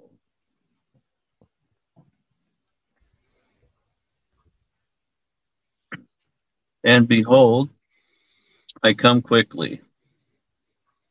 My reward is with me to give every man according to his as his work shall be. I am the Alpha and Omega, the beginning and the end, the first and the last. And there he assumes all three titles of deity. And he says, Blessed are they that do his commandments, that they may have the right to the tree of life and may enter in through the gates into the city. For without are dogs and sorcerers and whoremongers and murderers and idolaters and whosoever loves and makes a lie. I, Jesus, Yeshua, have sent my angel to testify to you of these things in the churches. And so now we clearly have an agency sent by Yeshua. This is Yeshua's agency. Oh, really? So we're ignoring verse one of Revelation? Is that what we're doing? This is this is another uh, a different conversation. It's No, in it's the not. book of Revelation. is given to John. And to he says, I, Jesus, have sent my angel to testify to you of these things. I am the root and the offspring of David, the bright and the morning star. And so there, I just feel like it's so clear that Yeah. the Alpha and Why wasn't Omega, Revelation beginning 1 and 1 the end. clear? What's Why that? wasn't chapter, why wasn't this verse clear in Revelation 1 1? It, it was Why- clear to me. It was clear to me. Is it clear to you that God gave It Jesus is. the message to go tell the angel? Right. because I feel like every verse that I would show you where Yeshua is addressed as God, that you would just say that that's just agency, brother. That's just no, agency. I didn't. I already defined it multiple times Tonight. I feel like God is is a word It just ruler. becomes a deflect all. No, uh, it's not. I've actually given you definitions tonight. It's a theological uh, tactic. No, to- it's not. I've given you any definitions place tonight. that I that we show that he is Sean? deity, we we see that you say it's agency, Sean, and I and we've shown that the Holy Spirit is an agency. Yes, sir. Sean, how many times do I have to tell you that I believe God is divine and has deity, and that Jesus is God? See, you have redefined deity, No, and you actually deny the deity of Yeshua because you believe he's a created being. when did I say that tonight? You didn't say it tonight, but I've watched Ah, some of your videos. But you apparently haven't listened very well, honestly. So you may have watched to try to find things to poke at, but you actually haven't watched to learn or understand because you keep asking the same question. Even tonight, as we talk face to face, you ask the same questions over and over, but you're not really listening to what I'm saying, nor do you really care to comprehend what I'm saying. No, Well, I, actually, let me go ahead and just for I the sake of the audience, let me go ahead and put this back on the, the bottom banner. Um, there's multiple definitions for the word God in scripture, and the lexicons agree. The scholars agree yeah. with the definition of these words and their use in different contexts. So, Okay. for anyone in the audience, respectfully, Sean, you and I have talked about this multiple times tonight. We'll, we'll probably need to wrap this up. We're here at two and a half hours. Sure. But for the sake of the audience, just to let you guys know, I want to highly encourage you guys to look into the definition of God. As you've seen us do these conversations, we try to lovingly share the definitions of terms and their multiple uses in the context and different examples in scripture, defining the process, the hierarchy, and how those definitions fit with that story narrative. right. All of it gets ignored, and we still get called heretics. So, no, and I and I is- actually haven't I haven't used those words with you tonight, so okay, I, I don't know not, why. not I you mean, haven't used it in my to my face, but you I actually didn't use that word in the post. Okay. So So in the post, you actually called me a wolf and a false prophet. no, I never called you a wolf. I You, So I you shared- okay. Yeah. Anyway, so here's what Let's you you literally shared information, calling me a wolf and a false prophet because you disagree with our teaching. So as a result of this, I invite you to come on and have a conversation where we could flesh out some of these ideas. Um, you wanted to have two different full, you know, two or three hour broadcasts, but I, unfortunately, my initial inclination was right, which was there'd be no point in having multiple broadcasts with you because we can't get through one broadcast to where the the the verses I put on screen matter. It doesn't seem to matter. Uh, This is the unfortunate reality of the situation. I wish that we could actually have a situation. I wish Mhm. that we could we could walk through this in a situation where you say, you know what? Oh man, um, that's a verse that directly contradicts what I've been saying this whole time. Maybe I want to speak better about my brother in Christ. But instead, you continue in the same attitude. And I, this is why, Okay. unfortunately, I, see only this attitude from people who believe in Trinitarian ideas, whether it's classic or oneness, which you're you're described yourself as oneness, can I ask you let's let's let's talk about that for a second. Can I ask you a question? Am am I being unloving if I were to say that I don't believe that Islam is compatible with the God of Israel or the re- or the God revealed in the Bible? Am I being mean spirited? And even if I said that I don't believe that they are in the same faith that I am, is there a place for me to say that without being unloving? I haven't tried to demonize you. I'm not trying to, uh, you know, make you into something. I, I, I will admit, and I do this in love. I would admit that according to my understanding and and what I understand your view of the atonement to be, your view of not being in the new covenant yet, and your view of the deity, I would say that we aren't brothers. In the same way that I would say I'm not brothers with a Mormon, but for you to paint that as me being, I I love you as a, as a person and as someone You- that I want to be Let me ask you this. in the kingdom with me. Okay, if you if you love me, I want to encourage you and how you can show that love to a person who you don't think is a brother, Okay. who you think is a is a wolf and a false teacher, because that's literally the words you shared. How about I you actually learn what they teach, so that you Okay. can understand it and comprehend it? Because I- I- tonight, even as even I- I'm going to finish. Just go ahead. Okay. I have I have been trying to understand what you're teaching. I've been watching your Right. videos. So before before you understood a week ago when I asked you to this conversation, you didn't understand, and you're still spreading slander about me. So I- here it I- I had already one man to watched another, some of your videos you. I was No, no. curious. I watched your videos before that ever happened. I, watched I've- more of them this week, This is but the I have first tried time to understand. all of my you. guests, brother. This is the first time in all of my guests where I'm I'm having to mute you because you we're literally in mid conversation multiple times tonight, and you're just you just jump in. So I I get it. You want to talk. You feel like maybe you're being attacked right now. I just want to lovingly share with you I'm not.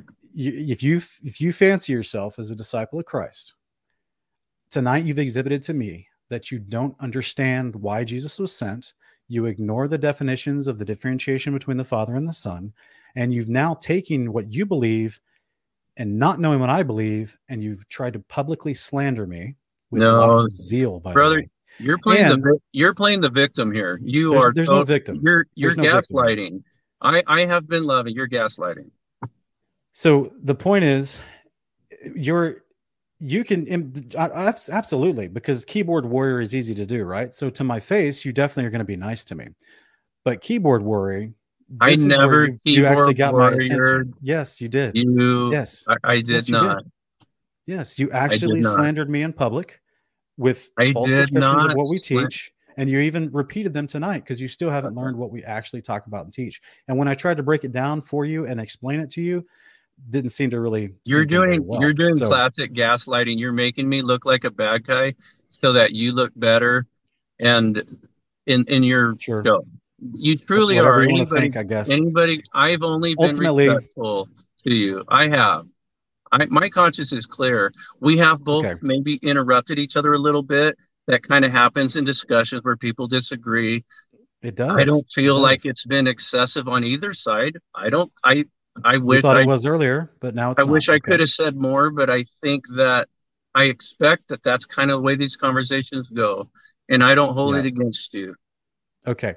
So here's what I would encourage you to, as you continue to walk out your discipleship with Christ. I do view you as a brother. I think you're highly misguided.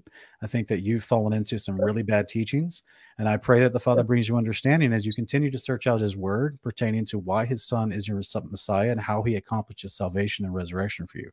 Because ultimately, you have then, because of your misunderstandings and the bad doctrines you've been taught, run around slandering your brethren in the Christ, who you don't even understand as you're actually brothers in I am that's not- the bigger, I sadder reality of all this. saying I'm slandering you. I wish you. Yes, that's what it means. When you misrepresent my not- teachings and who I I, am did and call not me a wolf, that's slander. I have not misrepresented you, brother, and I haven't. And I Yes, haven't have. called. I never called did. you a wolf. You you need to go back and look because you'll. Sean, when you share someone else's words that calls me a wolf, a slander, and a false teacher, or excuse me, a wolf, a deceiver, and a false teacher, you're literally sharing those words as if they're yours. We just talked about agency, right? So this is what you this is this is what brought this conversation up. Even though two years ago I, I, I can asked you to come your on. perspective there. Go ahead. I'm agreeing with you. I can understand why you would feel that way. so the point is this is bad fruit brother if you think if you say that you're a disciple of christ for you to look at other people who've dedicated their life to christ and to his teachings and you just say because you disagree with the definition of the word deity or how you apply it in scripture and they don't agree with you that suddenly they're out of the faith this is a extremely poor example for you to walk around shouting that to other people about oh this and there's you know, unfortunately there's people in the audience that also share your sentiments and they are also very poorly walking out their discipleship in Christ and they truly need to mature to a point of love and to understand especially when you can't even define define your own belief system if I took a poll if you actually and I'm not going to do this because I'm not trying to into embarrass ad you hominem right now. Has you are you are demonizing. is it ad hominem It is. When I when I described the conversation we had you are tonight ad demonizing me. You're you're demonizing me and making me seem like this unloving brother who attacked you. And honestly, I really feel like it's a mischaracterization, and I'm not getting to really defend myself. Okay. I I'm I have respect. I have tremendous respect for you. How would you I like do. to defend yourself? You've said that uh, you believe I'm not in the faith. You shared words about me calling me a wolf and a false teacher. How would you like to defend yourself now? Okay. I don't want to defend myself. I'd like to correct uh maybe this and I see totally why you would feel the way you do and maybe and I probably wasn't sensitive enough. And I and I apologize to you. There was an insensitivity. My my main reason for sharing I didn't want to share you're a wolf, you're this, you're that and But you attack did. you. But what I and you defended it to for two. it was a it was a shared post but on the other hand i so did became your words at that point. agree and i and i'm apologizing for not clarifying i do because i agreed You with the, defended the post to me Okay. for two days. i don't get You defended see- those words. i don't so all even I'm saying get is now you're you're being get to- hypocritical if you're trying to say that you defended those words, but now you don't agree with them. Is that what you're saying? apparently i'm not going to get to say what i want to say and I'm just And- trying to find consistency with you. and Sean. if i interrupt you you will say that i'm not respecting you i don't know what to do here i really don't i i apologize for not handling it better i it wasn't my intention i was merely wanting to share that people that hold these views are dangerous Oh, okay, okay. and So and that I, means you just called you just called ninety five percent of the audience dangerous. Did you know? I no, I, I think that there's more Yes, than did. ninety-five percent that agree with you, brother. This, uh, I, I do, I do believe that the deity of kinda missing the Messiah, and defined as the one true deity, I do believe it is a line in the sand. I don't want to be unloving to you for disagreeing about it. I should be able to hold the viewpoint without it being offensive to you. Just like if you believe that a Islamic person is not in the same faith and you wouldn't call him a brother unless you're ecumenical, you should be able to do that. And you honestly, you should be able to tell me that you believe I'm a heretic and I should be able to accept that that's your viewpoint and not even get offended. Like I said before, Well, you're in mean, everybody is tonight- somebody's her- heretic, right? You're in a position tonight where um, I actually don't think that about you. Like I've already Right. said. But you know, it makes I'm sad because of the way you're portraying me. It's I feel like there's a spin thing going on here. It it's not You're, Sean, you have to Good behavior- it's not good behavior on your part. Okay, sure, sure.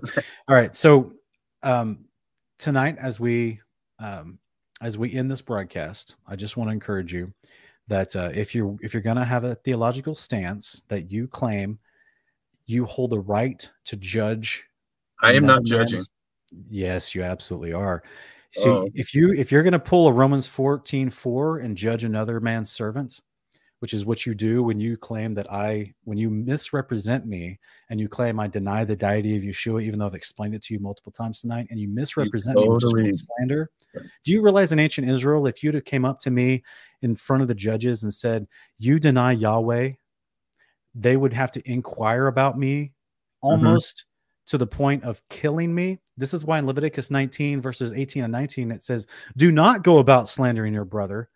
Do not take the life of your brother in your hands. I am not slandering you. I am not slandering you. When you misrepresent me and claim that I deny a prophet, that Yeshua is the prophet of God, and that you're saying No. I deny who he was and who he He- is now, which is deity, and you're claiming I deny that according to your bad definitions, you're slandering me into an attempted punishment of death according Okay, to God's hold law. hold on just a second here. Do you understand how this works? Did Do you, you did you really study the law or just a couple descriptions about Brother.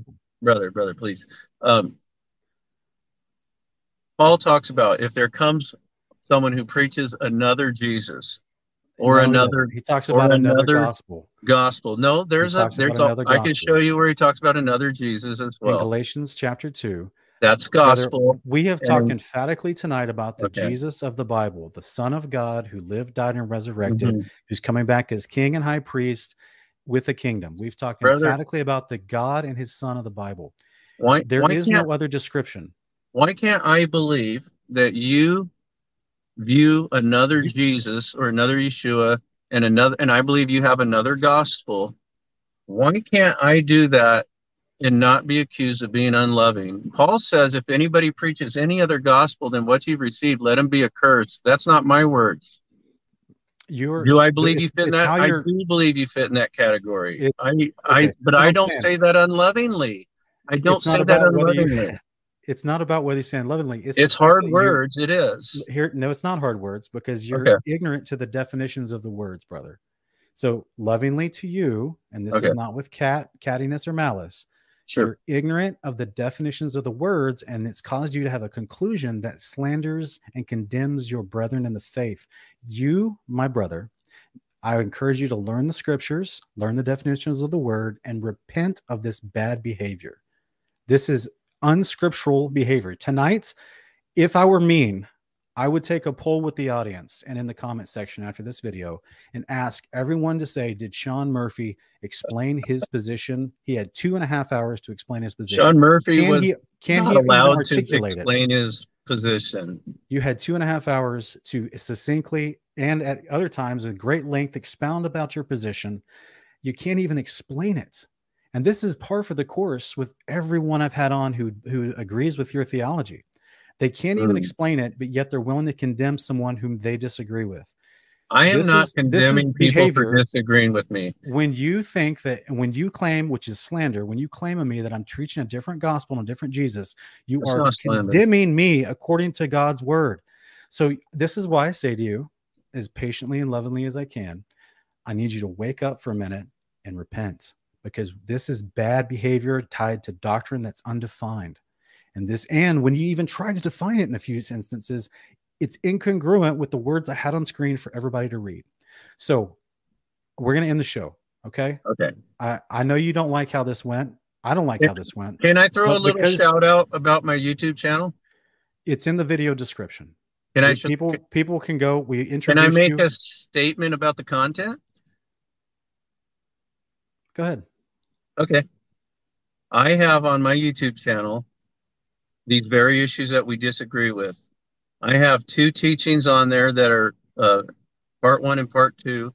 One's called Who Do You Say That I Am? Part one, and Who Do You Say That I Am? Part two. And in that, I go into great depth on the word Elohim, which I did not get a chance to do on this show. And that's all the reason I want to do it. And I go into the new covenant, and I actually have a 14 hour series of the new covenant and I'd love for everybody to weigh both sides of this. You you have a following of people, and I respect your people. I respect you, even though if it, I know you, either you feel I'm not, or you're trying to make it look like I'm not. I don't know what the truth is there, but I would like that everybody should search these things out because I feel this way that if we are in the new covenant and somebody's we're not, convinced we're not, talking that they're not in the new covenant and they will die in their sins. Uh, brother, at this point, you, I just said we're ending the show. I try to give you an opportunity to shout out your channel, even though I've already done it for you. I'm not. I'm not just going to let you keep preaching after you just literally called me not of the faith, preaching a different gospel, which validates the whole reason that slanderous post that you shared, calling me a wolf, a false teacher, and a prophet. I wish you well, brother. I hope that you can repent. We'll see you again next time, maybe, if you can change your attitude. Guys, um, I'm sorry that you had to see something like that. Um,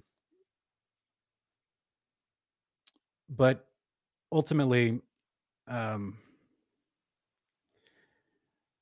I'm just sick of it.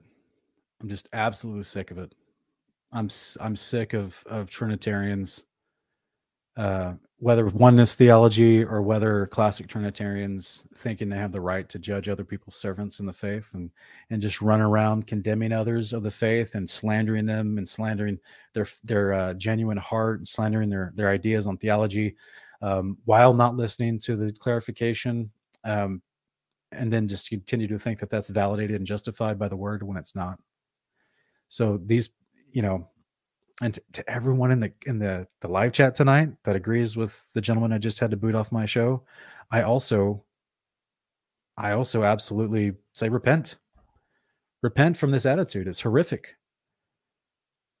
Many of you in the live chat tonight were on that same post that he was that he was talking about, and you were slandering me on that post as well. Calling me a heretic, not of the faith, a false prophet, denying the deity of Yeshua. All those are not accurate. All those are not true. So, you know, I'm just, we're going to, this is exactly what led to what our brother Ken Heiderbrecht and I, a few nights ago, we did a whole show on classic Trinitarianism. And, and like we talked about in that show, it literally led to Trinitarians at the Council of Nicaea physically assaulting people that disagreed with them. So if it just stopped at, oh, yeah, we can agree to disagree, but they don't do that. They make it salvational. They make it to a point where you're dangerous. He literally called me dangerous.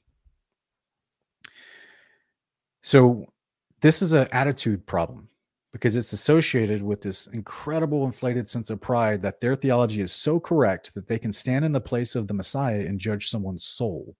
It's just utter nonsense. So this is why, guys, uh, some of you you may not like how this ended, and I'm sorry, but at the same time, I gave him two and a half hours to come on and talk.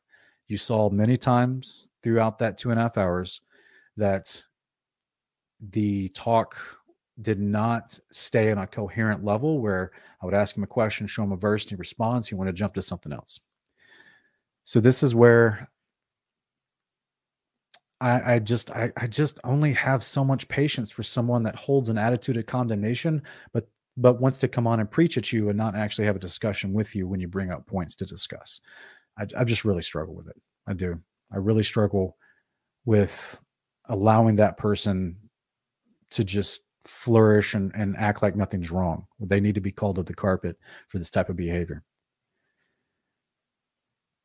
hopefully tonight, at least with some of the scriptural discussion you did see, you had a chance to see um, some, you know, in real time, some ways you would address some of the some of the topics that were brought up um, by our brother in the faith, Sean Murphy. He brought up some topics. I tried to address them, but uh, I don't think he received my answers very well or even listened, honestly. So,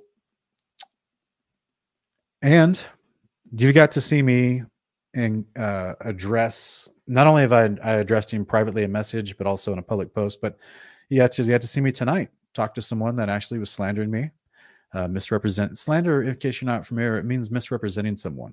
And like like I try to explain to him in, in the ancient Israel, according to the law of God, if you slandered somebody pertaining to something as serious as you know who God is, or who His Son is, or who a prophet is, if you rejected a prophet and you still wanted to stay in Israel, that's a huge problem right? So if you rejected Yahweh and wanted to stay in Israel, the judges were supposed to kill you. You could leave if you wanted to, but if you wanted to stay there and corrupt everybody else with not believing in Yahweh, then the, this is that you you know it's considered rejecting the covenant that you went into, right? But if your brother comes up to you and tries to misrepresent you to get you in trouble, even unto death, that's why the passage is there. You're not to go about slandering your brother. In fact, it follows it up with you should love your neighbor as you love yourself. So, this is a serious issue in the body of believers. And unfortunately, there's a lot of both classic Trinitarian and Trinitarian oneness teachers and crowds that run around propagating this mentality and this and this bad, bad fruits. And they tell people that believe this that it's okay to act like this. It's not okay. I don't want to come on here and have to act like a parent to a child that literally doesn't listen to you when you're trying to when you literally have words in front of them and you're like, oh, and they're like, oh, I disagree. You can't. You're not disagreeing with me. Literally, the words are on the screen. Who are you disagreeing with? So, if that was just where it ended, you've seen me do other broadcasts where that's where it ends. They disagree with the words on the screen, and I'm like, okay, that's your thought. You can you can believe whatever you want. But when they turn that disagreement into, and now I'm going to judge your soul now I'm going to slander your character, call you a wolf, a false prophet. I'm going to say that you're not of the faith, which is judging my soul. That's where I've, I've got I've got boundaries. I've got a line that gets crossed, and these Trinitarians leap over it with joyful glee because they've been told that this behavior is okay. It's not okay. I'm going to back kick you back across that line. It's not okay. You need to learn the word, you need to learn the definitions of the words in the word, and you need to soften your heart. I could have not had this brother on. I could have pulled up his YouTube channel and just filleted him open. I've watched his videos. I don't agree at all with what he proclaims and how he exegetes scripture. But instead, I want to have him on have a conversation. So I tell you what I'll do. Um, we'll give it about 10 or 15 minutes. If you guys have any questions about some of the things we discussed tonight, I'll be glad to answer them. Um, you just have to put them in all caps in the live chat, and uh, I'll be glad to answer them. So, because some of you guys may have brought up, you know, as we were talking tonight, um, whether something I said or something um, Sean Murphy said, you may have a question about that. So I'll be glad to try to address them real quick. Thanks for the super chat, Aleko. I appreciate that, brother.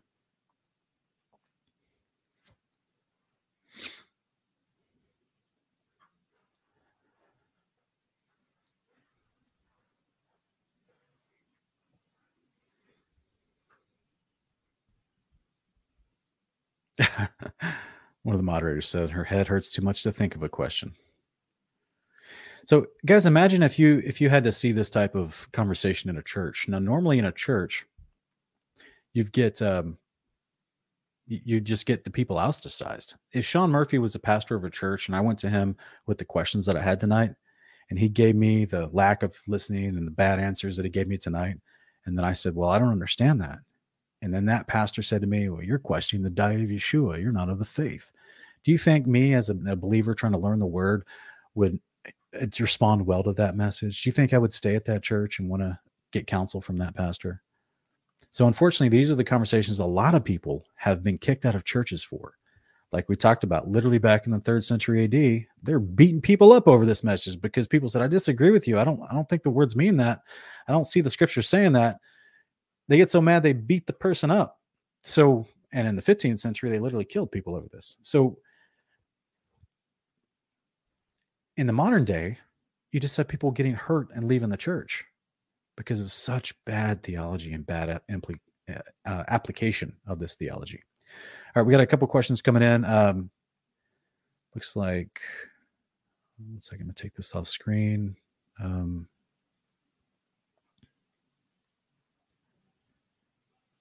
Where did that one go?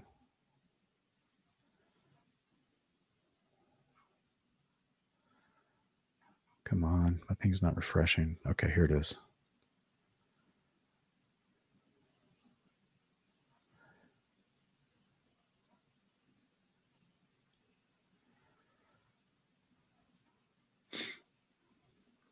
Um, this is all right. Some something's going on in my live chat, but this is the first question I see.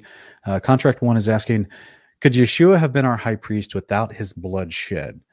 Um, technically, but that doesn't that's not what was prophesied. He was prophesied to come and be martyred and be killed on a, you know, even to the point of Psalm 22 talking about them, you know, casting lots for his clothing and dividing his clothing up and pulling his beard out and you know, and striking him and uh, obviously, Psalm uh, Isaiah 53 talks about him being whipped. So all that was prophesied. The Father knew what was going to happen when He sent His Son to a, an adulterous generation, right? That was rejecting the Father.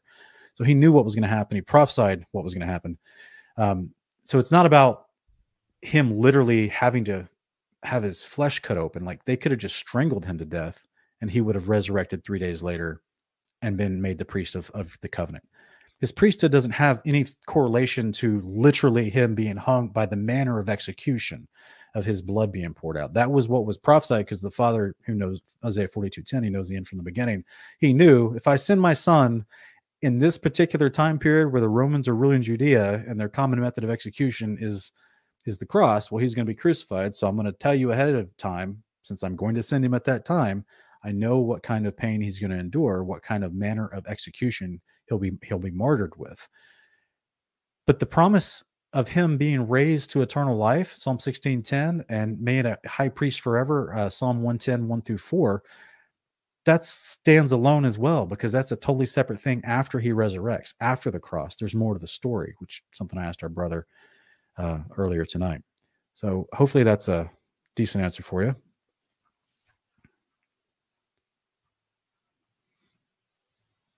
All right. Uh, Benaniah Fevot I hope I said your last name right. Sorry about that. He's asking, um, what is Godhead as your interpretation? So that's going to be Revelation 1. It's the hierarchy of authority. So he is the fullness of the Godhead. This is what I talked about earlier. He, the Father, uh, Matthew 11 and Matthew 28, 19, the Father gave all authority in heaven and earth to the Son. But like we read from 1 Corinthians 15, 27, just in case anyone's confused, Paul tries to clarify that does not mean that the Father made himself subjugated to the Son. So the Father is not included in the statement, all authority is given to the Son. All authority in heaven and earth is given to the Son. So the Father retains greater authority than the Son. That's what 1 Corinthians 15 directly tells us. Verse 27. The Father's retaining all authority. That's why he's always the Almighty. But the decision making, the power, the judgment, John chapter 5, Jesus tells us the Father doesn't judge anyone, he's given all judgment to the Son. So the decision making, the judgment of how is he going to lead the church, the ecclesia, how is he going to pour the Spirit out into whom? The Son has received that position of authority. And he can give out the Spirit as he wills. He can command angels to go and do as he wills. And the Father looks on and approves because the Son earned that through what he suffered, through his perfect obedience unto death. He earned that. This is what Hebrews 5 7 through 10 explains. So, this is where we try to remind us that the, the Godhead is a reference to the authority structure to which the Son, that's why he can have the fullness of the Godhead bodily. So, in his new resurrected body, even though he was a man for a short time, now he's glorified again. He's got a new spiritual body. So, in this new body, he has the fullness of the Godhead, the fullness of the authority making decisions, because remember, all authority in heaven and earth is given to him but he doesn't have authority over the Father. The Father still retains the Almighty status. So this is my uh, understanding of the Godhead. Yes, Travis. Yes.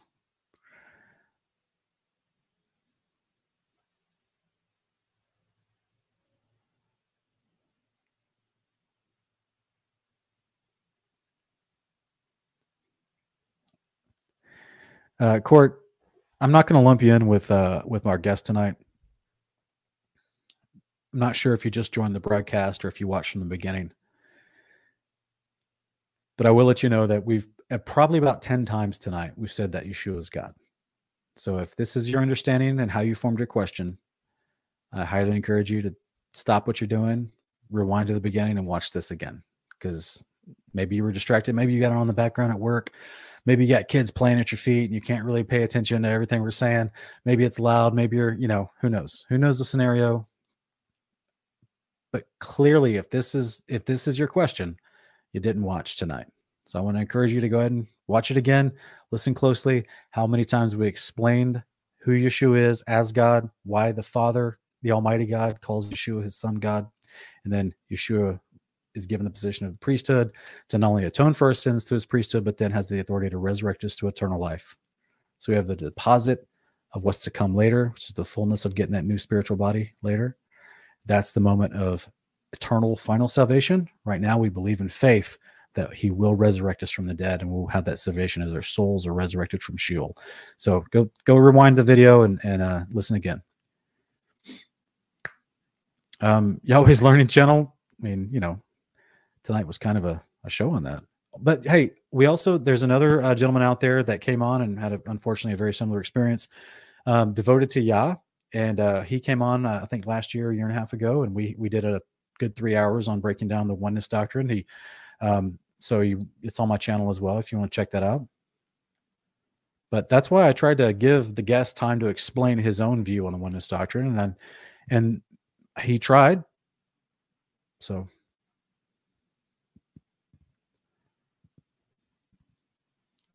Country Funds asking Sean, we believe new covenant, new body. Would your yeah? That's the literally one of the definitions of the new covenant is you get your new incorruptible, immortal body at the resurrection. That's when you actually enter into a new covenant with God because that is the covenant where you never will fail it. You'll never need atonement because you'll never sin again. You got a new heart, new body. You're complete at that point. You're without sin. You'll never sin again.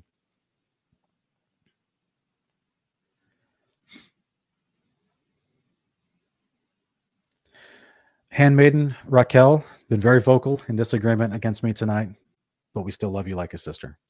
She's asking, Do you teach your followers that they're not in the new covenant? Eek. We teach that the resurrection is the beginning of the new covenant and that these are all the qualifiers that are listed out for us in Jeremiah 33, verses 31 through 34, and Ezekiel chapter 36, verses 24 through 27. If you look at those two passages and look at all the qualifiers, they're literally listed out for us. It's very simple. Um, these these are the qualifiers of the new covenant. Okay, and it happens at the resurrection. This is why Jesus has already entered the new covenant because he's the firstborn among many brethren. He's, he's the first fruits of the first resurrection. The first resurrection is the eternal life part. That's the promise of the covenant between God and man, which sometimes, like in Hebrews, is referred to as the old covenant. This is why in the very same chapter in Hebrews chapter 8, it says the guy writing the book of Hebrews in verse 13 says, But this covenant is waxing old and ready to disappear. So that means the writer in Hebrews 8:13 is still in the old covenant because his body is waxing old and ready to disappear. Only at the new covenant, at the resurrection, do you step in the fullness of having a spiritual body with the fullness of God's spirit put in you, not the deposit anymore, but the fullness of that spirit put in you that comes at the resurrection. New covenant, new body, resurrected. Jeff Brennan's asking, do you know one of the thieves on the cross with Yeshua was Paul's dad? Paul says, uh, yeah, man, I don't have any any text pointing me to that idea. I'm sorry, I don't, I don't know anything about that that claim.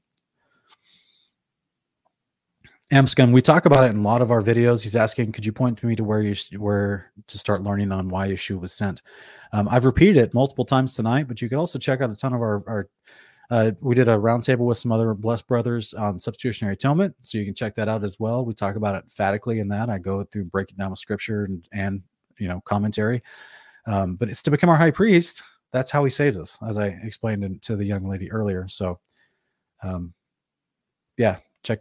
I mean, just check out our live discussions and um, just keep watching because we talk about it emphatically all over the place. In fact, you could even type in um, um, uh, Jesus, Yeshua, our eternal high priest in the YouTube search bar. So, kingdom in context, Yeshua, our eternal high priest. And then that might actually help you as well as breaking down the differences between the priesthood of the Levites versus the practical application of Yeshua's priesthood leading to our resurrection and eternal salvation.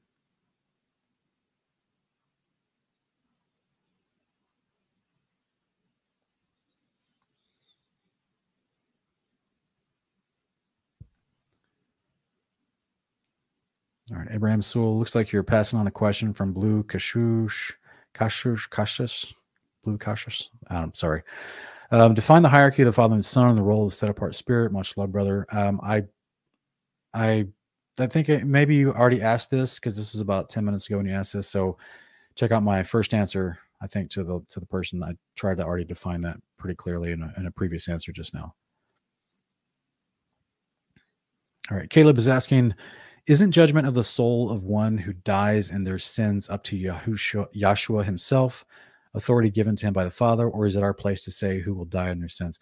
Uh, yeah, I mean, yeah, that's what I was saying earlier about like the it's it's not our place to judge people's souls and to say whether they're of the faith or not. Like that's just it's it's uh, arrogance, it's peak arrogance.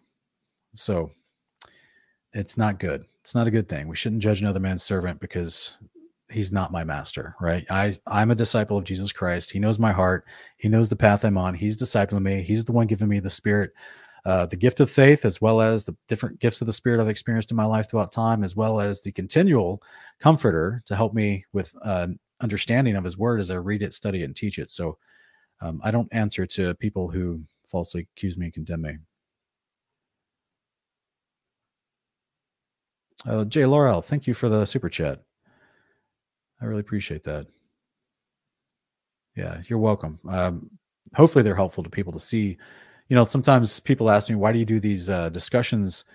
Um, knowing that you're going to disagree with them and knowing that they're they're never going to change their mind. I say, what's well, for the for the audience, man, so they can see these questions being answered in real time. Because sometimes people never have an opportunity to go and talk to a pastor with these kind of questions. Sometimes they can't even think of these these questions, and they don't realize, oh man, I never thought of that question. That's a good question, and now I'm seeing them get discuss it in real time. So there's to me, there's a there's there's great benefits. The the benefit far outweighs the potential moments where there's uh uncomfort if I could put it like that.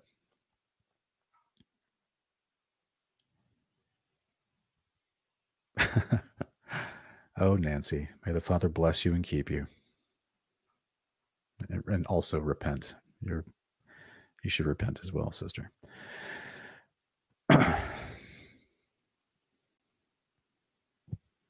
Uh, contract one. This is what we tried to talk about at the beginning, but we we went off into a different area. But um, the divorce decree mentioned Isaiah chapter 15, Jeremiah 3 is metaphoric language about Yahweh fulfilling his his uh, terms of the covenant, which was if they stopped doing his commandments, he would eventually kick them out of the land.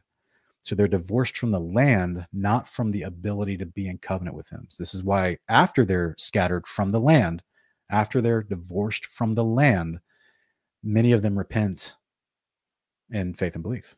I mean, it's it's all over the place. Uh, Second Chronicles chapter thirty, the whole book of Tobit, uh, the story of Jonah. Like it's um, there was Jonah went to Assyria where there were Hebrews there as well as the Assyrians, um, and they're called to repentance, and they do. um, there's there's many examples of people. Obviously, Daniel, Nehemiah, Ezekiel, Baruch, uh, the the um, the three friends, the three Hebrew friends of uh, of Daniel, can't remember their names right now. Um, they also never never didn't repent, right? They remained, even though they were scattered, they remained in covenant relationship with Yahweh. So this divorce teaching that's been propagated mainly by uh, certain prominent Hebrew roots ministries, um, it kind of ignores the idea of the whole point of him using the metaphor of the divorce language and saying I've given them a certificate of divorce was he was the context of him saying that was saying that he scattered them from the land because they stopped doing his commandments. That was what he promised them back in Leviticus and Deuteronomy. Was that if you I you know bring you into this land, but if you stop doing my commandments and try to stay in this land, I'm gonna just scatter you, right? So that's where the the divorce language comes in but it's not refraining from anyone joining in salvation. That's bad, bad teaching from several Hebrew roots ministries. Um, oh man, video guy, appreciate you, brother. Appreciate you. He wants me to look at Matthew five eleven. Thank you for the super chat. It's really generous of you as well. I got you, brother. Yeah, yeah. You know, but I, I mean, yeah, I appreciate you. Thank you so much. Uh, Benaniah Fivot is asking, "Thank you. Do you believe that Christ was sinless, pure, holy, without blemish?" Yeah, this is what he says in Hebrews four fifteen that he was like us in every way, tempted like us in every way, but yet was without sin. So, I do believe that he did not sin in his life eh, while mortal and in the flesh. So, this is what Hebrews five, just a few chapters after Hebrews four fifteen, that says he was sinless. Hebrews five says, "But because even though he was a son, he was obedient, and and through suffering, he learned obedience." And so, uh, um, and then he was given the promise of becoming the, the priest in the Melchizedek order. So, um, yes, he would not be our high priest of Israel in the order of Melchizedek unless he was sinless and pure and holy without blemish. This is why he's metaphorically spoken of as the Lamb of God and as our sacrifice. You know, it's, it's about the metaphor relating to understanding the law.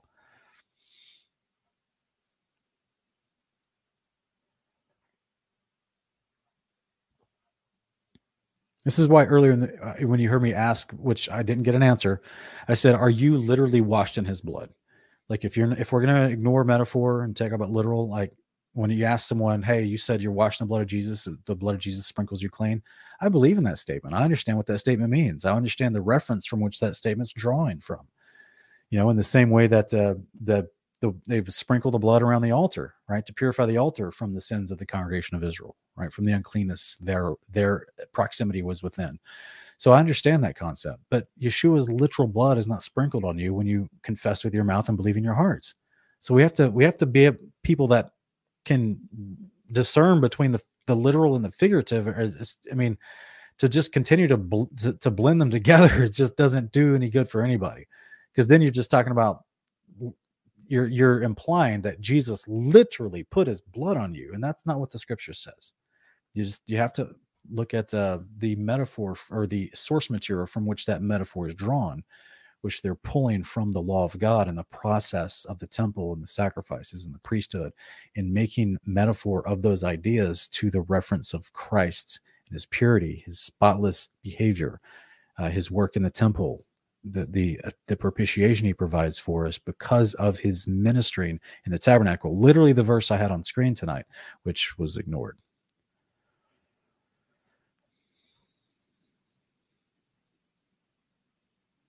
Robert says, says, yeah, you just have to look at the the usage of it in the context and what's going on there. But yeah, there's difference. There's Elohe, there's Elo, and then there's Elohim, which is like a plural version. And then you have to look if it's talking about plural, what's it talking about? Where's it being used?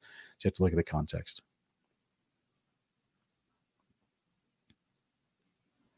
Uh, Jody Mitchell is asking, uh, even though baptism is not needed for salvation, is it still recommended since Yeshua was by Yeshua was, but yeah, yeah, we we always encourage if you've made a proclamation of faith in Christ and you want to become a disciple of His, it's it's a wonderful show on the outside of that decision made on the inside in the modern tradition of baptism that we see happening. I personally think that the baptisms that was happening in the Jordan River with John um, was more about getting people ready to go to the temple because the temple was standing. There was an active thing that's called a mikvah in the Old Testament. You see this done all throughout the Old Testament. It was part of washing so that you could be clean to go to the temple and present your offerings. Um, but the modern tradition is more of a sign of conversion, and I, I wholeheartedly agree with that modern tradition. I think it's a wonderful practice, and I, you know, I got baptized when I was like seven years old, didn't understand anything. But then when I gave my heart to Christ at 17, it was like three years later when I was around 20 or maybe 21, um, I got baptized again because now it meant something to me. You know what I'm saying? So, yeah. Guys, uh, oh, thanks for the super chat, Carlina Scott. Thank you for the super sticker. That's amazing. Guys, thank you so much. That's all the questions I'm going to take at this point. Um, thanks for thanks for being here. Um, sorry for the fireworks, but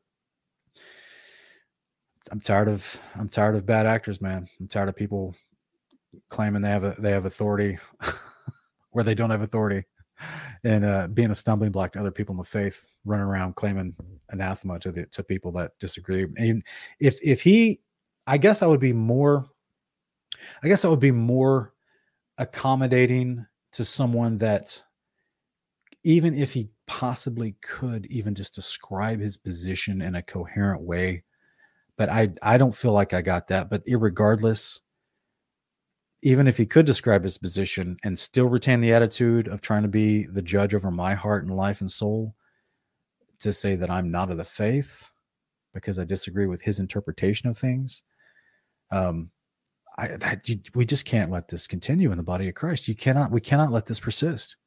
This is a stumbling block to massive amounts of people. If you guys saw how many messages and letters we got, people asking us to explain the Trinity because they asked one question about it when they were younger or to a family member, and then they got eh, demonized, and then they got condemned by that person.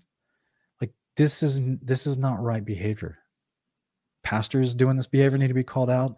Believers, lay people doing this behavior need to be called out. Experienced people in the faith as well as newbies, no matter what stage you are. This is not your place to call people and say you have you know where their soul's going and whether or not their their faith is genuine or not because they disagree with you on a word which you can't even define. My goodness.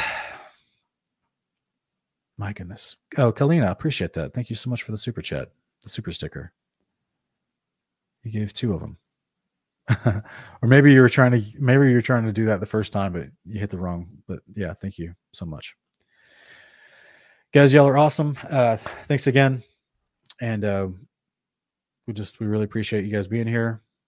And uh we will see you next time.